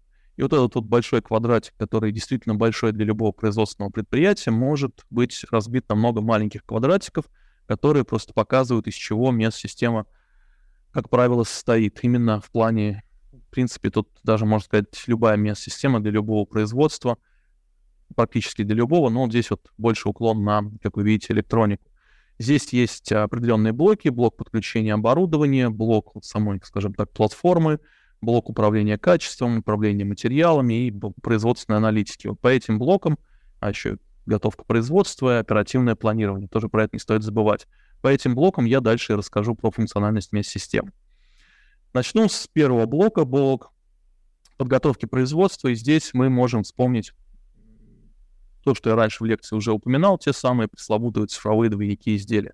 На этом этапе очень эффективно использовать цифровые двойники изделия, использовать цифровые модели, к примеру, нашей печатной платы в сборе, для того, чтобы вот цифровым образом, виртуальным образом, симулируя или эмулируя сборку этой печатной платы, установку компонентов на этой печатной плате, верифицировать, разработать, точнее говоря, управляющую программу для эс эм тэ-машин, к примеру, и верифицировать эту управляющую программу виртуально, для того, чтобы передать эту плату, эти программы уже в производство. Если раньше, да и сейчас нужно прогонять, нужно было и нужно и сейчас а, прогонять ряд плат для того, чтобы вот настроили мы эс эм тэ-машину, прогнали пробную плату, посмотрели, все ли правильно стало, там иногда вот такая клейкая лента для этого используется, то вот в этом подходе переходим к цифровым двойникам. Мы не загружаем текущее производство, мы не занимаем его непроизводственными задачами. Это не только прогон одной платы, это еще и переналадка с производственных заказов на прогоны и обратно. Это, вот, в общем, потери, значительные потери э, по э, эффективности производства. В общем, за счет такого цифрового двойника мы разгружаем, мы э, избавляем от необходимости занимать ценное время, машинное время оборудования. Этот цифровой двойник позволяет нам разработать программы, позволяет нам разработать технологический маршрут более детальный, и позволяет, к примеру, разработать ручную документацию. В плане сборки печатных плат такой цифровой двойник может быть полезен. Аналогичная история, если мы занимаемся ц, э, механообработкой и, там, к примеру, литьем э, пластмасс под давлением. Нам нужно разработать, соответственно, наши изделия. И тут тоже используется технология цифровых двойников. Нужно разработать корпус. Некий цифровой двойник этого корпуса будет проверен. Можем ли мы его отлить с нужной степенью качества. На основании этого корпуса будет разработана соответствующая оснастка, э, пресс-форма. Далее эта пресс-форма будет спроектирована, опять же, проверена, рассчитана тоже цифровым образом. В итоге нам ее нужно изготовить, эту пресс-форму, формообразующей в первую очередь, этой пресс-формы, формообразующей поверхности. Нужно разработать программы для а, соответствующего механообрабатывающего оборудования, опять же, виртуально. И разработка этих управляющих программ, и верификация этих управляющих программ, все происходит виртуально. Вот так цифровой двойник работает на данном примере. Переходим дальше от подготовки к производству к, скажем так, цифровому двойнику всего производства. Вот чуть ранее я показывал, как цифровые двойники изделия помогают нам подготовить различные производственные операции нашего отдельных компонентов нашего изделия. То здесь можно привести пример видеоролика, где показан цифровой двойник всего производства. Такие технологии также широко используются на предприятиях. Эти технологии представляют собой систему так называемого имитационного моделирования, которая позволяет построить вот такой вот красивый, может быть, более красивый, либо менее красивый цифровой двойник нашего существующего или даже будущего производства, и на этом цифровом двойнике а, проиграть различные варианты там, сборки производства наших изделий. У каждого здесь вот, а, например, у рабочего места каждой операции задаются нужные параметры, связываются эти операции, мы получаем, настраивая, там, сколько смен мы будем работать, сколько рабочих у нас будет использовано. Внося вот эти вот различные входные параметры, мы можем вычислять различные выходные параметры. Там самое простое и понятное, там, утилизация нашей линии производства, либо э, общая эффективность оборудования, либо энергоэффективность, либо выпуск изделий за определенный период и так далее. И вот таким вот образом, строя такой цифровой двойник производства и меняя виртуально те или иные параметры, меняя одно оборудование на другое. К примеру, там много говорится о том, что вот сейчас роботы заменят всех людей. Может быть, и заменят, но имеется в виду на производстве заменят всех людей. Может быть, на многих операциях это уже и возможно. Но в любом случае, каждая производственная компания считает деньги, и вот этот инструмент помогает такие деньги считать. Поставить вместо робота специалистов, рабочих, или поставить самого робота. При помощи такой системы можно ответить на себя для себя на этот вопрос с точки зрения там, экономических э, различных параметров. Э, кстати говоря, вот э, на, на слайде был приведен, была приведена ссылка, можно по этой ссылке более подробно там, со звуком, с объяснениями с этим видео ознакомиться. А мы движемся дальше к следующему разделу нашей эм и эс-системы. Этот раздел отвечает за управление производством с точки зрения оперативного планирования. И здесь долго по древу растекаться не буду. Идея здесь заключается в следующем. и эр пи-система замечательно занимается планированием ресурсов предприятия на длительном, скажем так, на длительном горизонте и э, занимается так называемым объемным планированием. Она занимается с точки зрения того, что нужно, что нужно поставить и в каком количестве, что нужно закупить с точки зрения управления цепочкой поставок.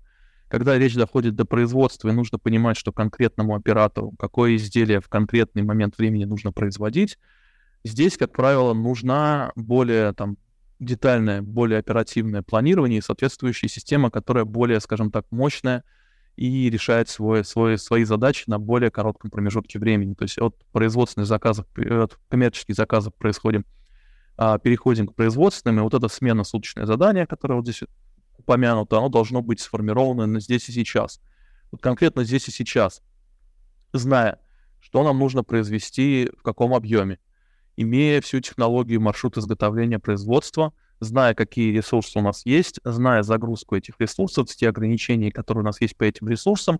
К примеру, уникальная оснастка, которая вот, уникальная, она только в одном экземпляре присутствует, а производственных линий несколько. Вот эти все ограничения зная, данная система выдает сменно-суточное задание. Звучит просто, но на самом деле работает она достаточно быстро, но, скажем так, это, наверное, топ-два вопросов, которые к нам поступают от наших там, существующих потенциальных заказчиков. Проблемы с планированием производства. Не всегда эти проблемы, скажем так, решаемы при помощи той или иной информационной системы. Если там компонент недопоставлен, то никакая информационная система его из своего виртуального представления в реальную жизнь не передаст. но вот всегда, скажем так, для загруженного производства можно попробовать оптимизировать производственное расписание. Если там производство загружено на небольшое количество процентов, то, естественно, может быть, в такой системе нет необходимости. Если у вас загрузка, ну, хотя бы пятьдесят процентов и выше производства, то вот всегда можно, скажем так, больше и более плотно оптимизировать производственное расписание и добавить туда дополнительные заказы. Следующий раздел. Переходим уже непосредственно к самому управлению производством и к самой эм и эс-системе. То есть если вот те модули, которые, как я говорил раньше, они немножко перед производством стоять, то есть нам нужно спланировать до, нам нужно подготовить производство и само, само изделие к, технологически подготовить к производству до производства, то вот здесь уже начинается само производство. И вот здесь от эм о эм мы уже переходим к эм и эс. Что же делает эм и эс-система? По большому счету это система, которая контролирует, собирает и управляет транзакциями. Есть у нас какие-то операции, идет наше изделие по операциям, есть транзакция, изделие пришло, там какая-то операция началась. Изделие ушло, идет транзакция, операция закончилась, изделие ушло. Система все это записывает. Изделие там получило какие-то проблемы, идет на ремонт, идет соответствующие транзакции, идут в систему управления. И, соответственно, от оборудования идут соответствующие транзакции. Все вот эти транзакции эм и эс-система позволяет записывать, анализировать и представлять в понятном виде. Не в виде каких-то неких абстрактных транзакций, а в виде, допустим, информации по диспетчеризации, где изделие находится и какой какую операцию она либо сейчас претерпевает, либо какие операции были сделаны в прошлом. Соответственно, здесь, вот на этом этапе, как вы видите, очень важно иметь а, обратную связь и прямую связь с оборудованием. То есть важно подключить наше умное производство, производство электроники достаточно умное традиционно, а, иметь возможность подключить умное производство к системе управления, то есть иметь возможность подключить объект управления к системе управления. И за это отвечает уровень скада, так называемый уровень подключения, сбора и анализа данных с оборудованием. Тут хотелось бы вкратце объяснить, что показать на примере, что уровень, скажем так, продвинутости этого подключения, он может быть разных. Где-то мы просто собираем какие-то файлы с оборудования, где-то мы обеспечиваем базовую автоматизацию, которая помимо сбора файлов осуществляет дополнительность, сбора фактов, скажем так, с оборудованием, доп- дополнительно дает нам возможность, а, то есть как системе управления дает нам, да, да, система управления дает нам возможность проанализировать, про, например, правильную ли управляющую программу мы готовы сейчас вот для конкретного изделия, конкретной партии запустить. Она это проверяет перед тем, как а, партия начнет, там, к примеру, собираться, эта плата начнет собираться в машине поверхностного монтажа. Далее можем перейти к продвинутой автоматизации, когда у нас система не просто предупреждает, а контролирует, а она уже может, скажем так, контролировать оборудование, выявлять ошибки, сама эти ошибки, скажем так, исключать. Допустим, исключать таким образом, простейшим образом, как остановить конвейер по сборке печатных плат. Пришел сигнал, что что-то не так, врубается конвейер, соответственно, вырубается, то есть конвейер, производство останавливается. И от этого От этой автоматизации по вот, подключению работы с оборудованием можно перейти к называемой полной автоматизации, когда мы не только останавливаем конвейер, но и не только останавливаем оборудование, а можем управлять этим оборудованием. То есть хорошо, неправильная у нас программа пришла для этого, для этого изделия на оборудование. Так как бы передай правильно. И вот эм и эс-система позволяет на этом полном уровне автоматизации передать и проконтролировать передачу этой правильной программы. Или обеспечить так называемую связь машина-машина, когда у нас машины, которые идут далее там, по линии, или операции, которые идут далее по линии, а, могут, скажем так, отправить определенные сигналы на предыдущие операции, чтобы там поменялись какие-то технологические параметры. Такая вот полная автоматизация. И вот всю вот эту диаграмму я вам показываю не за тем, что нужно идти обязательно от вот, первого уровня до последнего и в конечном итоге там сделать так называемую темную фабрику, когда там ни одного человека нет. Я все это показываю к тому, что вот вся эта автоматизация, она в каждом конкретном случае для каждого оборудования должна быть обоснована. И тот или иной подход можно применить. И на одном и том же производстве такие вот подходы для разного оборудования, они будут совершенно разные. И в зависимости от там, тех или иных параметров, которые мы хотим получить, тот или иной уровень автоматизации мы используем. В принципе, используя эти уровни автоматизации, мы должны уметь подключать для электроники, где больше всего, скажем так, рождается данных, где больше всего происходит возможных ошибок. Мы должны иметь возможность подключать оборудование сборки печатных плат, линии по сборке печатных плат, и в том числе возможность подключать все другое оборудование. Соответственно, нужны быть соответствующие там, системы подключения оборудования, которые поддерживают различные протоколы сбора и передачи данных. Это могут быть простейшие там, чтение плоских файлов, чтение икс эм эль-файлов, чтение из баз данных. Там некоторые, некоторые оборудования умеют писать, скажем так, свои данные, свои транзакции в свои собственные базы данных. Это в том числе работа с определенными там, протоколами нижнего уровня. Там, те же самые о пи си, или там для микроэлектроники сэкс джем, так называемые протоколы. Все эти протоколы, по-хорошему, эм и эс-система, которая заточена на микроэлектронику, должна уметь и иметь возможность поддерживать уже из коробки, что называется. Соответственно, вот, уважаемые эм и эс-системы, которые заточены под определенное направление, этими а, функциями обладают. А далее у меня здесь есть небольшой пример по тому, какие именно транзакции эм и эс-система может получать от оборудования. Ну, пожалуй, расскажу про одну из них, просто достаточно быстро проиллюстрирую, как это происходит. Вот эти вот сценарии, там сценарий А, изделие пришло, пришло сообщение, пришла транзакция, что изделие пришло в эм и эс, от оборудования пошла транзакция, эм и эс это записало, там прошла какая-то, как, и оборудование проверило, правильное изделие или пришло, и запросило правильную программу в эм и эс, пошла транзакция, ну и так далее. То есть эти сценарии работы при внедрении эм и эс-системы, они для каждого оборудования прописываются. Уже эм и эс-система настраивается, чтобы эти сценарии работы поддерживать. Еще один момент, который здесь а, стоит, наверное, упомянуть, о том, что вот эти системы а, подключения сбора данных с оборудования, это не просто, скажем так, некий передаточный хаб. И хорошие системы, которые занимаются сбором оборудования, сбором данных с оборудования, во-первых, умеют собирать большое количество оборудования, типов оборудования, поддерживают эти типы. Во-вторых, они позволяют на этом уровне много а, данных уже, скажем так, преобразовывать, чтобы в эм и эс не отдавать каждую транзакцию, а каким-то образом группировать данные, изменять эти, ну, то есть э, обрабатывать эти данные, уже обработанные данные передавать в эм и эс, чтобы много бесполезной информации тоже в систему управления не уходило. Итак, обеспечили мы сбор данных с оборудования, движемся дальше по основной функциональности. Тут обзорно расскажу про модуль управления материалами. Почему, говоря про электронику, важно упомянуть про этот модуль? Поскольку электронные изделия — это по себестоимости там, до девяносто процентов это те электронные компоненты, которые установлены на, вот, на эту печатную плату, там, к примеру, на материнскую печатную плату, несколько сотен, там, может быть, больше тысячи компонентов. Если суммарно посчитать, сколько стоят эти компоненты, то окажется, что это там, семьдесят, восемьдесят, девяносто для некоторых изделий процентов себестоимости. Поэтому очень важно уметь управлять этими компонентами. Соответственно, нужно знать не только, когда эти компоненты поступили на склад, но нужно знать, как они были э, потреблены со склада, какую жизнь они прожили на производство, на какие изделия они были поставлены, из каких партий они пришли на эти изделия и так далее. Вся, вся вот эта внутрискладская логистика, внутрипроизводственная логистика должна, опять же, в эм и эс-системе контролироваться. Поскольку... Вот вы видите пример, поскольку часто приходится видеть, когда вот нет, нет такого контроля, то с каждой производственной линии рядом скапливается вот такой вот непонятный мини-склад, на котором лежат компоненты, непонятно из каких партий, непонятно кем когда использованы и непонятно, что делать с ними дальше. Если внедрена система и м, подход, называемый точно вовремя, то до таких промежуточных складов, которые приводят к сотовариванию и снижению эффективности работы, соответственно, система... эм и эс-системы и соответствующий модуль позволяют избавиться от состояния после. Привезли в нужный момент тележечку с нужными компонентами. Есть, а, соответственно, а, специальный документ, по которому наладчик эти компоненты заряжает в наш автомат.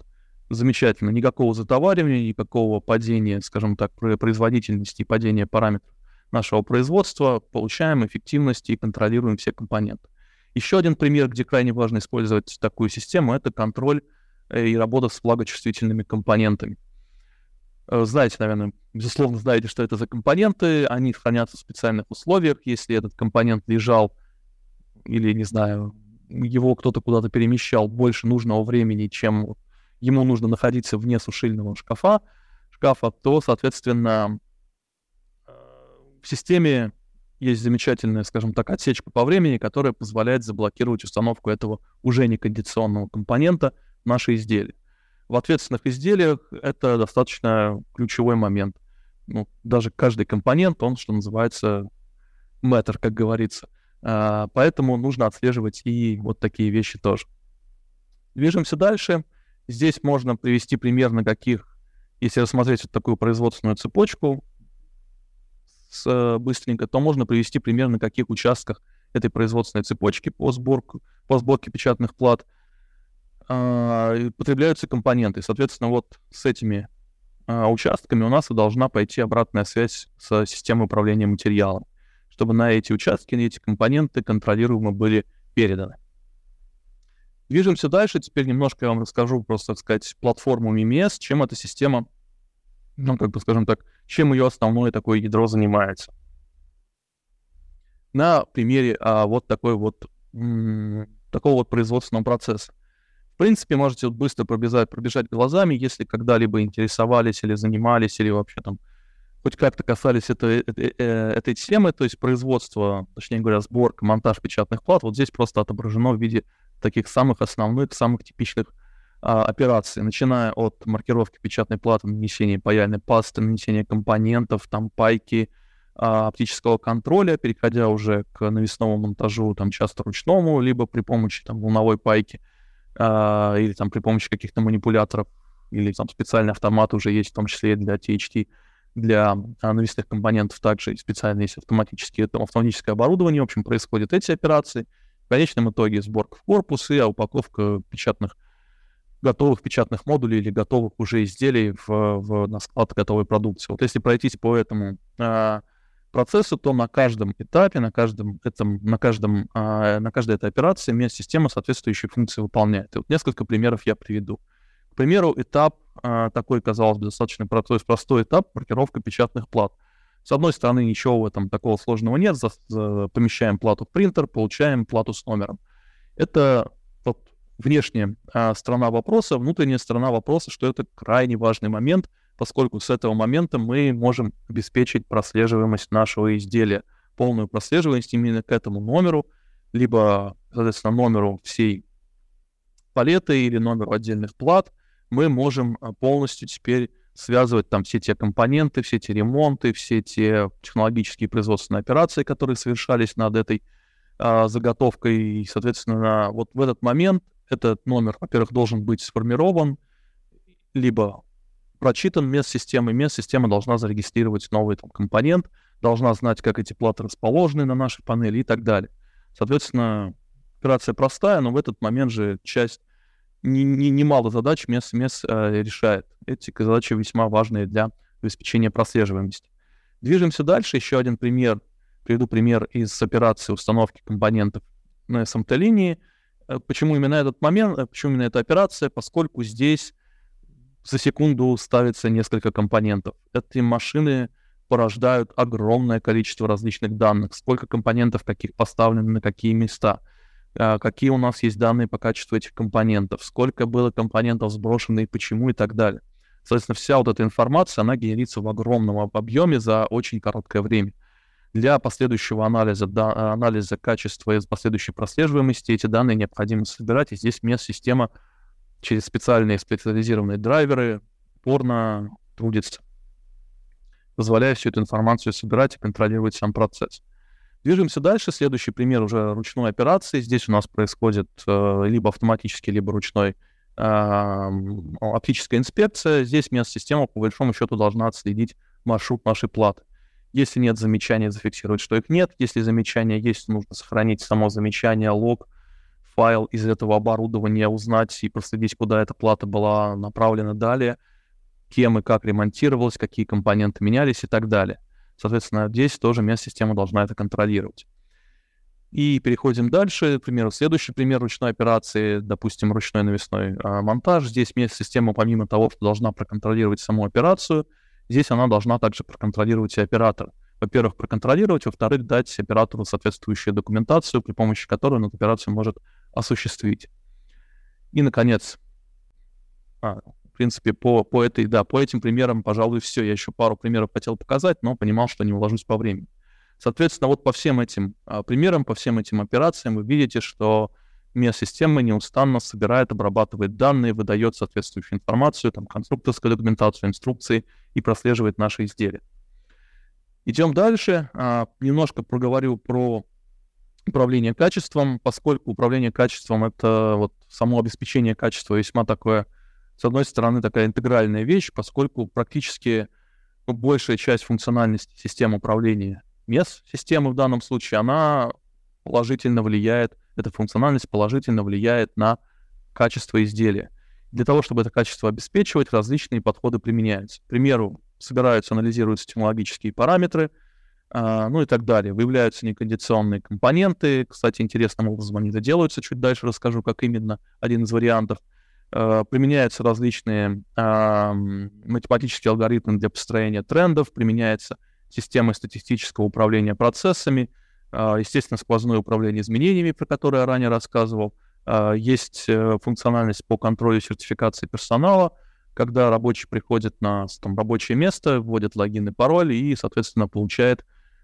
В общем, в этот момент система контролирует его сертификацию. Может ли он, сертифицирован ли он для выполнения этих операций. Если нет, то нет. Если да, то все хорошо, пожалуйста, выполняй. Переходим, перехожу к следующему модулю. Наверное, этот модуль, скажем так, не всегда так очевиден польза, не всегда очевидна польза от него, но на самом деле он, наверное, один из самых полезных того, что есть в эм и эс-системе. Идея этого модуля, модуля производственной аналитики, следующая. Множество операций, множество печатных плат, э, множество данных генерится с каждой платы. И было бы, согласитесь, эти, эти данные все сохраняются в нашей системе, пухнут базы данных от всех этих транзакций. И, согласитесь, было бы очень важно и неплохо бы все эти данные превращать в некие полезные данные, которые позволяют нам применять, принимать те или иные управленческие решения. Вот то, что я сказал, можно проиллюстрировать следующим образом. Для какого-то некого большого производства, где там сотни тысяч плат в день выпускаются, по каждой плате генерится там тоже десятки тысяч каких-то измерений. Из всего этого вороха данных некая система, естественно, би ай-система, должна выделить информацию. Эти информацию свести в отчеты и помочь из этих отчетов выделить вот из там миллиардов или миллионов, в зависимости от объема производства, из этой информации, из этих отчетов нам выдать, позволить нам получить те там крохи и крупицы важных знаний, которые позволят нам оптимизировать наш процесс. Множество вот этих вот данных позволяет при помощи... А, би ай-система позволяет всего этого множества данных при помощи вот тут такой вот воронки выстраиваемой свести до каких-то конкретных отчетов, которые позволят нам решения управленческие принимать. Приведу несколько примеров. Первый пример — это вот пример, что называется, из реальной жизни, некой компании, которая в определенный момент времени задумалась о том, что ее производственная линия в максимуме может там за определенный, не помню, за определенное время, по-моему, то ли за час, то ли за смену, не скажу точно, в общем, может максимально ставить пятьдесят тысяч компонентов. А ставят они сейчас там около тридцать тысяч.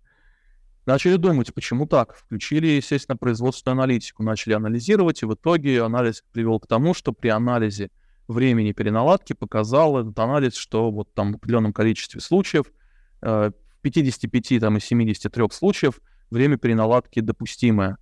В, там, получается, двадцать восемнадцать случаях время переналадки превышено. И тогда мы уже можем провалиться в конкретно эти случаи и посмотреть, а почему именно, для каких именно плат?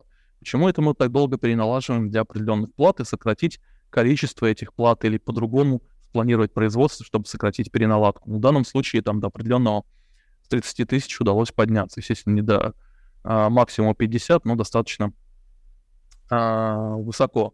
Другой пример а, здесь заключается в том, что вот э, замечательный автопоставщик немецкий а, принял стратегическое решение, то есть, точнее говоря, сидел успокоенный тем, что его, как он считал, у него про, общая эффективность оборудования восемьдесят процентов, для индустрии там восемьдесят-восемьдесят пять процентов это весьма хороший показатель, а, но после того, как поставил эм и эс-систему, собрал данные с оборудования, проанализировал эти данные, применил подход вычисления не, скажем так, среднего о и и, так называемого общей эффективности оборудования, а некого живого о и и, оказалось, что в моменте этот показатель гораздо ниже, пятьдесят два процента, что, с одной стороны, расстроило коллег, с другой стороны, это, естественно, заставило их задуматься, почему, и начать двигаться в область э, повышения эффективности производства. И, наконец, третий пример, наверное, мой самый любимый пример, который позволяет ответить на вопрос, в том числе, вот, эм и эс-система стоит денег, внедрение стоит времени, а что же это дает?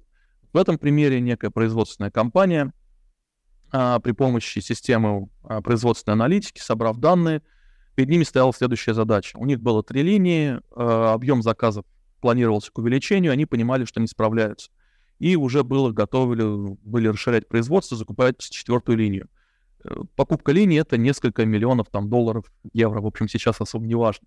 Несколько миллионов. Соответственно, мес-система после анализа поиска бутылочного горлышка, горлышка, после анализа утилизации позволила им вычислить, что есть у нас действительно бутылочное горлышко. Это бутылочное горлышко — это печь, и достаточно купить еще одну печь, встроить ее в линию, и мы выполним вот возрастающие объемы, справимся с возрастающими производственным заказом. Вот такая неочевидная, но совершенно там, логичный, такой убойный аргумент э, при ответе на вопрос, насколько э, выгодно, насколько рентабельно внедрение такого рода систем. И, наконец, еще пару моментов. Зак- закончил я э, обзором, с обзором функциональности эм и эс-системы. Еще несколько моментов. Первый момент э, касается того, что, как я и говорил, с пи эл эм-системой, если предприятие смотрит микроэлектронику, то было бы неплохо, чтобы пи эл эм поддерживал разработку микроэлектроники. Аналогичная история с эм и эс-системой. Если предприятие думает не только о разработке собственных микропроцессоров, микроконтроллеров, центральных процессоров, неважно, собственных полупроводниковых изделий, но думает и о производстве, то, согласитесь, было бы неплохо, чтобы эм и эс-система, которая у них уже используется на этапе сборки, на этапе производства конечного изделия, умела и могла, скажем так, и в микроэлектронику, то есть могла бы использоваться и на этом а, производстве. Тут это производство часто там делится там, на фронт-энд, бэк-энд, на обработку пластин и корпусирование, и в зависимости от того, что, чем нужно управлять и что есть на вашем производстве, те или иные модули эм и эс-системы тоже могут быть использованы. И, как я уже говорил, там есть система, которая заточена, предназначена для электронику и микроэлектронику, для электроники и микроэлектроники должна уметь с этими данными также работать. И вот той система, которой я занимался, она умеет это делать. И, наконец, завершая свой рассказ про эм и эс-системы, хотелось бы еще немножко а, уделить времени тому, чтобы а, рассказать про такие современные технологии. Скажем так, не вот текущим единым, а, не текущим только моментом живы, что называется, можно и посмотреть в будущее. И в плане взгляда в будущее можно отметить следующую тенденцию. Вот здесь на слайде я привел такой вот э, отчет или, скажем так, график, который рисует компания Gartner каждый год. Я думаю, вы его видели. Если нет, то вот прелюбопытствуйте по ссылке. Это график таких э, хайповых технологий, которые возникают в последнее время, и нарисовано, как вот они, скажем так, проживают свой такой жизненный цикл. От возрастания хайпа до, там, скажем так, падения этого хайпа и до перехода, в общем, этой технологии, возможного перехода этой технологии в какой-то практическое русло. Вот так вот, вот этот график, который сейчас у меня здесь приведен, это график две тысячи пятнадцатого года. И здесь можно увидеть такие интересные вещи, как там три дэ-печать, автономный транспорт, интернет вещей. Тогда они были там на хайпе или там двигались к нему и так далее. То, что я хочу вам показать, заключается в том, что многие из этих технологий в том числе применяются в производстве, в том числе при помощи эм и эс-систем. Допустим, технология машинного обучения. Когда-то это была суперперспективная область, она действительно такой стала, и в том числе и в эм и эс-системах она э, часто используется. Здесь э, в двух словах, как, как, как это работает. Вот в конкретном этом случае есть машины, которые занимаются установкой компонентов. Эти машины фотографируют компонент перед установкой. Вот эту фотографию практически ну, в реальном времени можно проанализировать. Система сравнивает эту фотографию при помощи там, алгоритмов машинного обучения с такими же фотографиями таких же компонентов. И если находит значительные отличия, она сразу отбраковывает этот компонент. Проверенные поставщики, там, длительные контракты, все надежно в цепочке поставок. Но в конечном итоге несколько процентов даже очень уважаемых компаний удается выявить такого, таким образом некондиционных компонентов. Другой пример — это облачные технологии. Опять же, есть различные точки зрения на то, насколько эм и эс предназначено, в принципе, для облачных технологий. По большому счету ничего не мешает уровень именно эм и эс-системы вынести в облако, и современные системы это поддерживают. Вот именно системы обработки и сбора данных а, в реальном времени, скада-системы, а, не позволяют, как правило, работать в облаке, их можно оставить здесь локально на предприятии, а обработку этих данных повести в облако. Облачные технологии, эм и эс-системы тоже доступны. Другая технология — три дэ-печать, аддитивные технологии. Вот здесь приведен пример компании Hewlett Packard, которая при помощи аддитивных технологий позволила вот такой инновационный ди- дизайн там, для отдельных элементов своих принтеров разработать. Там по ссылке, опять же, перейдите, предлагаю вам по этой ссылке, там более подробно написано, в чем состоял кейс, Но идея такая, что раньше вот это изделие, оно, скажем так, производилось при помощи термопласт-автоматов, то есть отливалось, скажем так, под давлением пластика, как делается большинство пластика, но при помощи вот аддитивных технологий, при помощи вот специальных алгоритмов удалось оптимизировать форму этого изделия. Она получилась такой интересной, что ее теперь можно производить, производить только при помощи аддитивки, и, соответственно, при помощи этой аддитивки это изделие производится. Посчитали, поняли, что так гораздо эффективнее. И, наконец, последнее, говоря об этих современных технологиях, вот как вы думаете, какая технология попадет на этот э, график Гар- Гар- Гартнера в текущем году? Среди прочих я просто вот даю гарантию, скажем так, что среди прочих там будет технология так называемых там метавселенных или метатехнологии. И тут хотелось бы сразу привести вот такой пример, что буквально на прошлой неделе, глядя на все это вот тоже в какой-то степени хайп пока вокруг а, метавселенных, вокруг да, метавселенных, там Siemens партнерится с компанией NVIDIA, и они разрабатывают такого рода метавселенные уже для производства. На самом деле, пока это все очень классно выглядит, там с рейтрейсингом и замечательно, не так э, просто, как это выглядит вот, в системах Siemens с технологиями NVIDIA, это выглядит действительно как настоящее производство. Вы видите, э, как, это, вот, как, как это представлено было на э, видео в промо-ролике. Но вот на данный момент, в принципе, вот как это применить, не так много вариантов найдено. Вот в этом видеоролике приведено, что, дескать, можно будет э, при помощи вот такой более подробной визуализации, скажем так, быстрее вносить изменения, потому что будет это, скажем так, наглядно видно, более понятно, чем вот без такой подробной визуализации. Это первый момент. Второй момент, как планируется это применять для обучения роботов, которые должны захватывать там те или иные объекты разной формы, для того, чтобы не просто их программировать, а для того, чтобы вот эта вот система могла подстраиваться, и вот такое реалистичное изображение этих а, компонентов позволит нам а, позволит нам при помощи машинного обучения эти роботы запрограммировать. Вот, скажем так, в спринте в следующем году применение этой мета, метавселенных, там, метатехнологий, многие вендоры что-то на эту тему выпустят. Итак, рассказал я вам про современные технологии управления производством. Перехожу к последнему разделу, он будет самый короткий, поэтому мы достаточно быстро закончим с моей лекцией. Цифровая трансформация производства, как ее провести? В принципе, если даже вы никогда этим не занимались, но подумайте, там, может быть, несколько часов или несколько дней, аккумулируете все, весь ваш опыт проведения проектами, то в конечном итоге вы придете там, к неким таким простым а, действиям, которые нужно провести для того, чтобы вот, добиться какой-то определенной цели. И вот эти простые, казалось бы, действия я на слайд и вынес. Для того, чтобы провести вот эту трансформацию производства, необходимо начать с определения целей, задач, ключевых параметров эффективности, в которые мы будем измерять эти цели, достижение этих целей, решение этих задач. Ну и далее уже определение, согласование функциональной архитектуры решения, что должно уметь делать система, и, там, цифровое, цифровое решение, выбор решения, выбор партнера, который поможет его внедрить.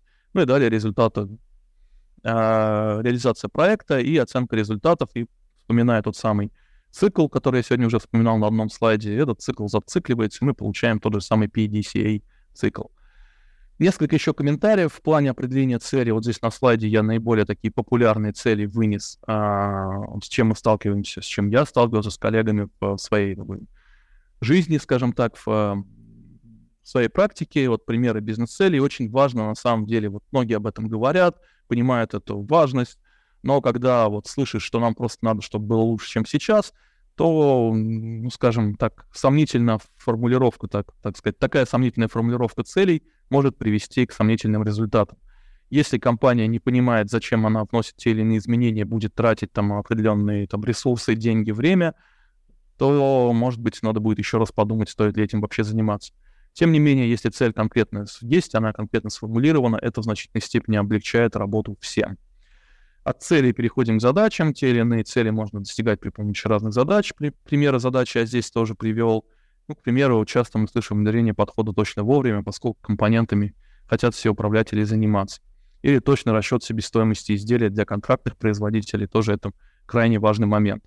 И от задач мы уже переходим к ключевым параметрам эффективности. Тоже примеры я здесь привел. Их достаточно много должно быть. Здесь ключевой момент в трех вещах. во-первых, мы должны выбрать эти параметры, во-вторых, мы должны понять, как мы их будем вычислять, как мы сейчас измерим и как мы их будем, третий момент, вычислять в процессе проведения проекта. Как показывает практика, без системы, если мы говорим о производстве, к примеру, если мы говорим, точнее говоря, о разработке, то без системы управления параметры, проектами, прошу прощения, вот такие параметры ставить, определять, вычислять, контролировать, ну, очень тяжело, скажем так, можно даже сказать, невозможно. Если говорить о производстве, то вот эти параметры, они вычисляются именно при помощи систем управления производством, то есть при помощи эм и эс решений, там ряд этих параметров приведен. Ну, часто, часто обращают внимание там, на снижение числа дефектов, на эффективность оборудования, на оборачиваемость э, товарных запасов на складах и так далее. И, наконец, последнее, еще пару слайдов про реализацию проектов, как это происходит с точки зрения, как его реализовать, как внедрить пи эл эм-систему. Здесь э, есть своя специфика, которая заключается в том, что мы, вот то, о чем я говорил, в значительной степени пи эл эм-система уже содержит все необходимые э, процессы, и достаточно, и, как правило, мы начинаем, начинали с того, что просто приносим, э, устанавливаем эту систему и начинаем вот прямо показывать тот бизнес-процесс, который нужен заказчику.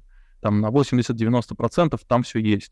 Эти десять-двадцать процентов при помощи таких показов, нескольких итераций настройки системы и показов мы выясняем, если требуется какое-то расширение там, программирования или там каким-то другим образом, там, допустим, разработка новой интеграции, то мы включаем это в проект, включаем это в техническое задание, реализуем техническое задание, ну и далее уже тестируем и переходим в промышленную эксплуатацию.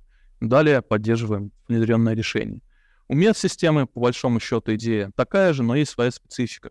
Специфика заключается в том, что трудно найти эм и эс-систему, которая под все производства бы на девяносто процентов подходила.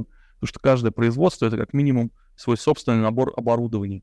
Кто-то где-то что-то заказывает на стороне, кто-то, кто-то, кто-то что-то делает самостоятельно, кто-то делает платы, сам изготавливает сами платы и делает сборку, кто-то специализируется только на сборке э, контрактной, на сборке собственных изделий и так далее. То есть производство очень гибкое в этом отношении, очень разное, многовариативное. Поэтому здесь э, внедрение, как правило, заключается в следующем. Происходит некое согласование бизнес-процессов, в целом, что нужно от эм и эс-системы, какие блоки смотрим. Далее происходит установка на некой пилотной такой, неком пилотном варианте на там, виртуальных машинах этой системы, обучение этой эм и эс-системе ключевых пользователей, и только после этого разработка так называемого технического описания решения, ну, можно назвать, что это технического задания. Только уже обученные пользователи, которые понимают, что такое эм и эс-система, что она умеет, что она не умеет и что она должна уметь, зная свое производство. Как правило, мы имеем дело с ключевыми пользователями, которые отлично знают все производственные операции и все а, показатели, которые нужно оптимизировать. Уже с этим багажом, с нашей помощью формируется техническое описание. Мы понимаем, что где нужно доделать в существующей системе, какие драйвера, к примеру, написать. Кстати говоря, в плане внедрения, наверное, вот написание, разработка драйверов к оборудованию, вот в плане внедрения эм и эс-систем занимает больше, как правило, больше всего трудоемкости. Подключение к оборудованию. Соответственно, происходит описание, техническое, создание технического, разработка технического описания решения, дальше реализация этого технического описания и уже пусконаладка и запуск системы в промышленное производство. Илья, спасибо большое за эту презентацию, за выступление, за всю лекцию. Илья, у меня к вам такой вопрос первый, значит, по аббревиатурам. Я начал сегодня с них и не думал, что их будет еще больше а, в лекционной части. Ну вот вопрос какой. эм и эс. Все-таки эм и эс или мом, исходя из того, что вы говорили в лекции?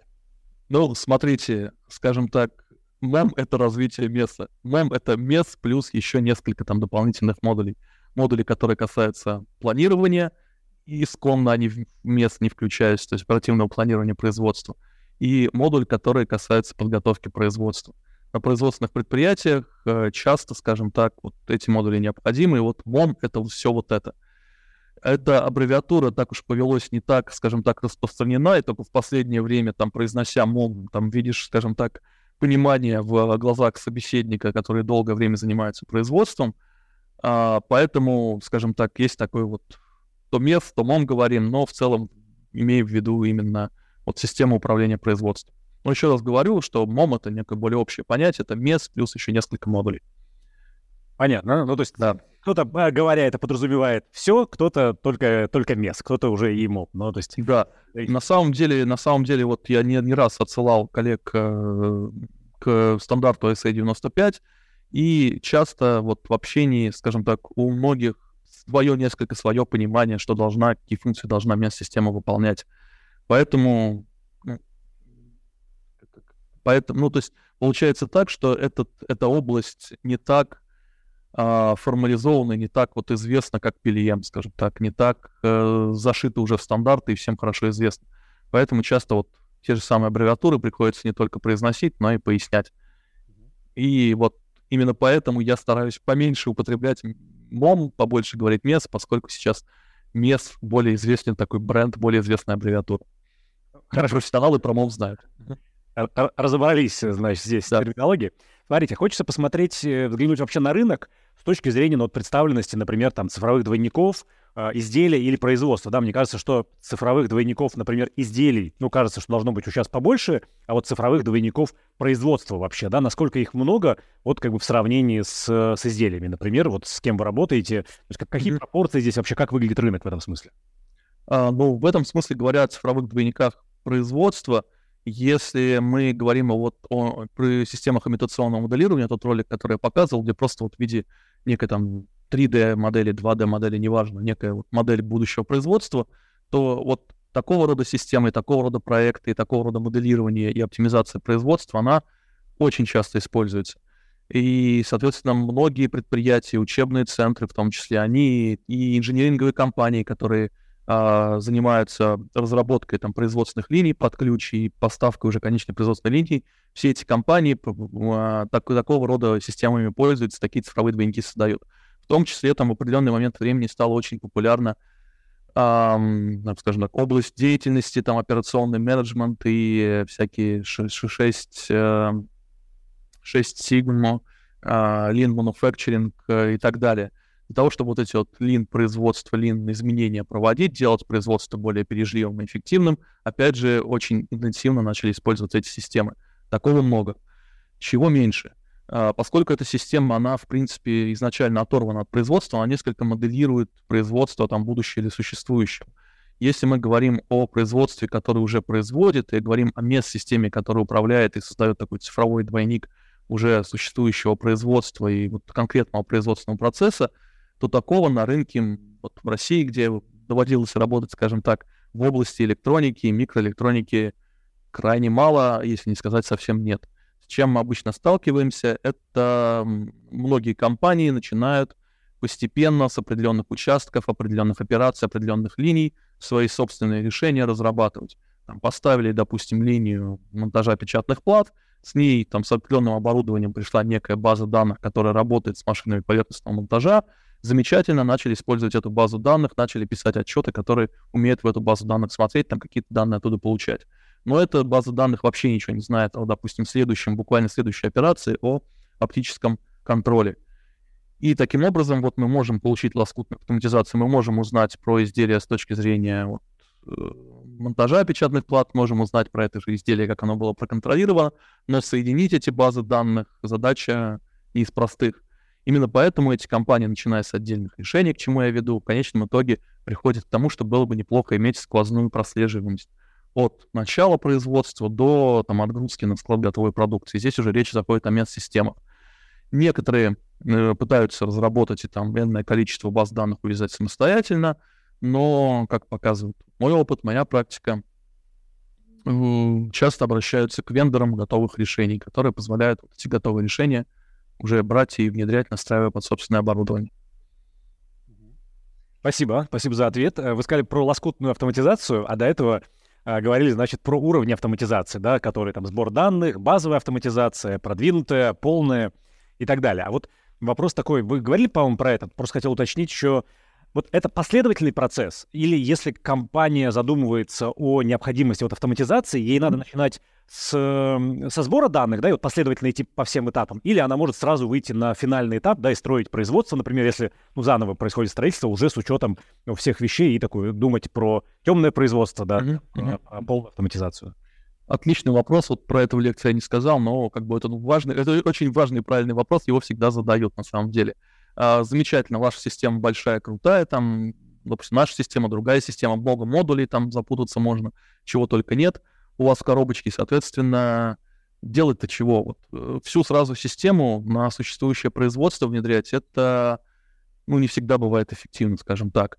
Поэтому здесь чаще всего мы идем вот по... Э, то есть неспроста эта система модульная. Мы чаще всего выстраиваем некую логику внедрения модульной. Модульность и последовательность внедрения этих модулей в производстве. Если говорить о системах управления производством, то, как правило, в первую очередь компании намерены решать две задачи. Первая задача достаточно простая с точки зрения там, сроков стоимости трудоемкости. Это планирование производства. И вторая задача — это подготовка производства, там, подготовка печатных плат, создание цифрового двойника печатной платы и программирование линии сборки под эту печатную плату. Это первые два модуля, первые два небольших, но важных шага, которые можно сделать. А уже дальше мы можем перейти к следующим шагам. И дальше, как правило, э, ну, как из опыта это развивалось. Давайте мы начнем не сразу с полной прослеживаемости, давайте мы сначала внедрим, допустим, на вот самом автоматизированном участке. Самый автоматизированный участок — это у нас линия поверхностного монтажа. Подключим к системе сначала ее. Подключаем, включаем, работает, все видят, что она работает. Определенные отчеты, аналитику по этой линии уже можно получить. Те, кто, скажем так, спонсоры, которые дают на это свое окей и дают на это свои деньги, видят, что оно работает и уже оно приносит какие-то, э, какую-то пользу. И тогда мы можем делать следующий шаг. А вот у нас еще там дальше идет оборудование по технологической цепочке, ручные операции, там, э, установка в корпус, отгрузка. И тогда мы уже начинаем подключать дальше и двигаться далее. Вот чаще всего... обсуждая вот эти модули и последовательность их внедрения, мы приходили вот к некоторому такому вот пониманию, как я описал.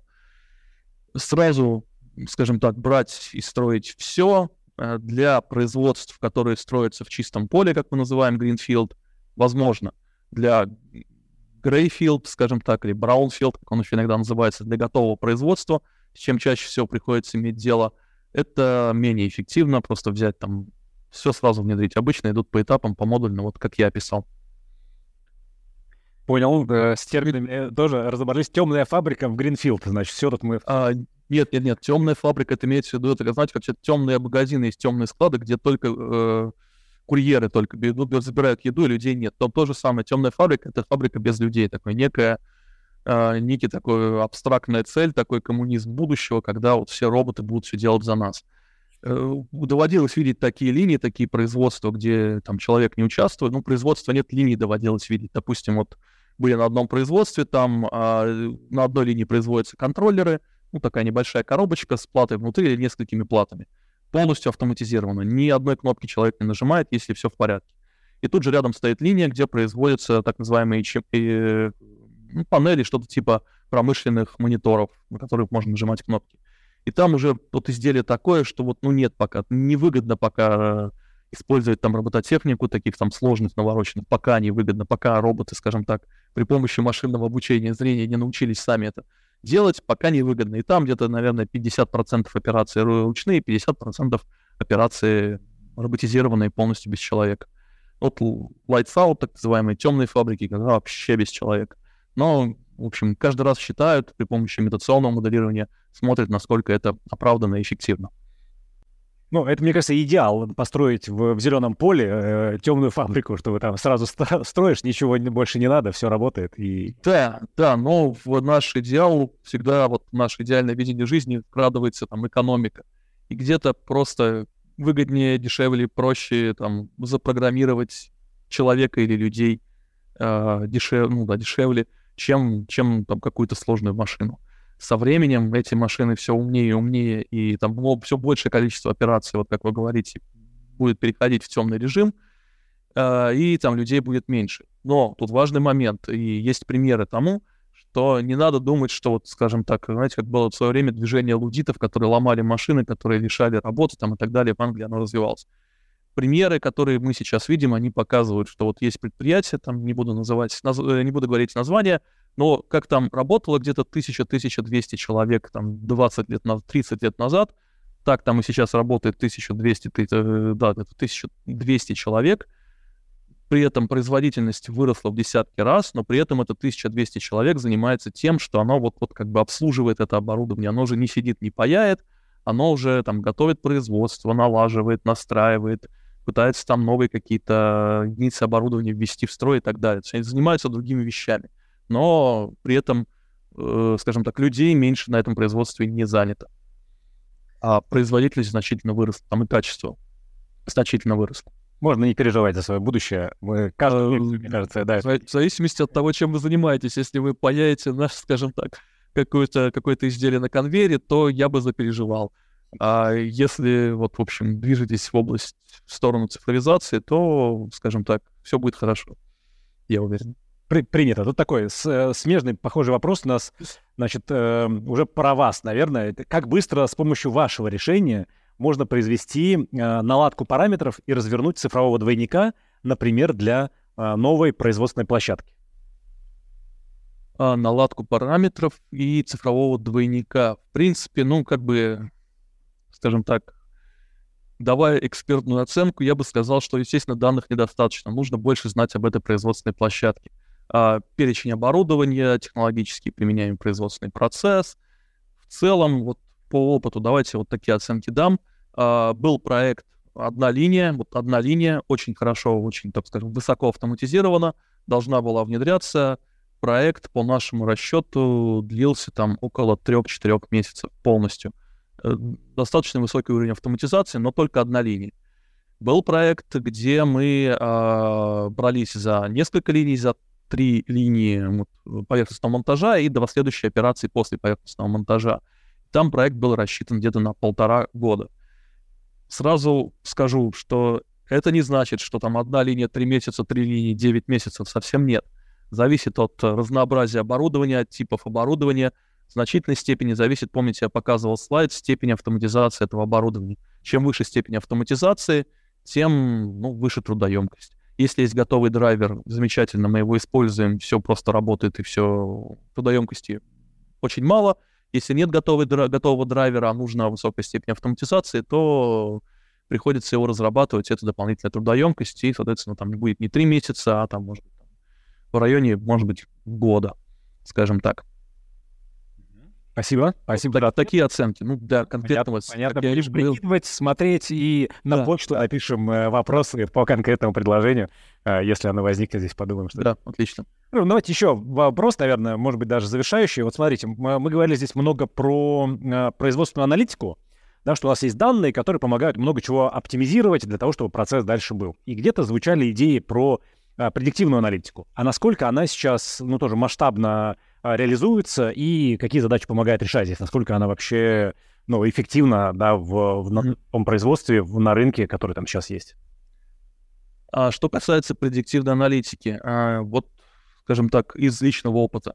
Я видел производства, на которых ну, присутствовал, там нам рассказывали, показывали, это не в России производство, а на которых реализована эта предиктивная аналитика, но там нет, скажем так, а, из контура принятия и воплощения решения не исключен человек. То есть аналитика предиктивная, но все сводится к тому, что, э, дорогой там оператор, смотри, у тебя идет отклонение, и скоро это отклонение выйдет за, по, за границы, там, верхнюю, нижнюю. Сделай с этим что-нибудь. Раньше твои коллеги с этим делали вот это. Может быть, тебе что-то стоит сделать. И, соответственно, вот этот оператор принимает решение там коллективно, коллегиально, самостоятельно, в зависимости там от э, случая, и вносит там какие-то изменения в производственный процесс. Такое видеть доходилось, доводилось. Но э, вот такого, вот опять же, замечательного варианта из будущего, когда сама система перенастроит какие-то параметры в оборудовании и исключит вот это отклонение, э, вот в области производства пока не доводилось видеть. Есть ну, похожие варианты, но это не из области производства. Есть э, проекты, которые применяют машинное обучение для парка... Вот, парка турбин, которые вырабатывают электричество, там куча параметров на входе, куча параметров на выходе, машинное обучение долго эти параметры переваривало, училось, и в итоге оно теперь может давать некие такие э, предложения по, вот, если мы изменим так входные параметры, мы можем оптимизировать выходной параметр, там выходной параметр это КПД этих машин, и там на какие-то там доли, там десятки, десятые доли процента это КПД можно поднять. С одной стороны смешно десятые доли процента, но с другой стороны, скажем так, мы стоим на плечах гигантов, и вот те там турбины, те системы управления, они уже настолько там выхолощены, оптимизированы многими годами использования, что даже эти вот э, доли процентов — это уже большой шаг э, в будущее, скажем так. Вот такие примеры тоже встречаются. Понял. Ждем, ждем идеального будущего, в котором уже и предиктивка заработает, и темные фабрики, и все такое счастливое, все работает, и, а мы только э, не да. знаю, спокойно обслуживаем, увеличиваем производство, производительность в десятки. Да. Тут хотелось бы сделать такой комментарий, то есть будущее вот идеального, замечательного, светлого, ждать, конечно, э, прекрасного производства в России будущего ждать стоит, но при этом, скажем так, не стоит сидеть на месте и ждать, пока оно наступит, и эти технологии к нам придут. Многие из этих технологий, как вы видите, они заточены, вот говоря о машинном обучении, они заточены на анализ уже существующих данных. И даже если сейчас мы не можем там управлять машинами, мы можем хотя бы собирать эти данные, чтобы потом э, алгоритмы, которые будут разработаны, настроить на эти данные, и на, на этих данных уже получать преимущество. Поэтому, вот, скажем так, многие говорят, там, данные, там, это новая нефть, там, и прочее, прочее, неспроста. Соответственно, вот те, у кого есть данные, те, вот, предыдущие данные могут быстрее начать использовать новые данные. Поэтому не стоит ждать, стоит, вот, использовать то, что есть, оно уже сейчас очень много преимуществ дает. Не просто ждем, активно ждем. Да. да. Понял. Илья, спасибо большое вам за лекцию, за ответ на эти вопросы. Ну, а всем нашим зрителям, всех благодарим за то, что были сегодня с нами, слушали Илью, вопросы задавали. Так что, Илья, ждите, может быть, вопросы дополнительно еще появятся, не знаю, вопросы, идеи, предложения, предложения о коллаборации, может быть, появятся на почту. В общем, спасибо вам, виртуальные аплодисменты отправляем вам за лекцию, ну и всем сегодняшним гостям. Спасибо всем, кто был сегодня с нами. Спасибо. Да, спасибо, Сергей. Всем, всем также спасибо за ваше время. Всего доброго. Да, спасибо. Друзья, я напомню, что если вдруг вы присоединились в процессе, то через несколько дней это видео, лекции, вопросов будет на портале Ядро, так что можете пересмотреть с самого начала э, все, что вам интересно. Все материалы мы предоставим, да, и э, данные, на которые Илья ссылался, ссылки и прочее, э, все у вас будет для того, чтобы могли поподробнее посмотреть на те контентные вещи, которые Илья приготовил для вас, чтобы подробнее погрузиться в тему и разобраться во всем досконально. Ну, а дальше ждите письма от нашего следующего спикера. Это будет коммерческий директор КУКА «Россия» Петр Смоленцев, и он расскажет нам о промышленной роботизации. Вы уже видели э, роботов в видео у Ильи, то сейчас роботов КУКА. Вот дальше мы и поговорим уже с Петром, вначале в, в письме, а потом он уже э, приедет в нашу студию, прочтет лекцию, ответит на ваши вопросы, ну и дальше будем разбираться в промышленной роботизации. Спасибо, что были сегодня с нами, спасибо, что приходите в Лекторию Ядро. До новых встреч. Пока. We'll be right back.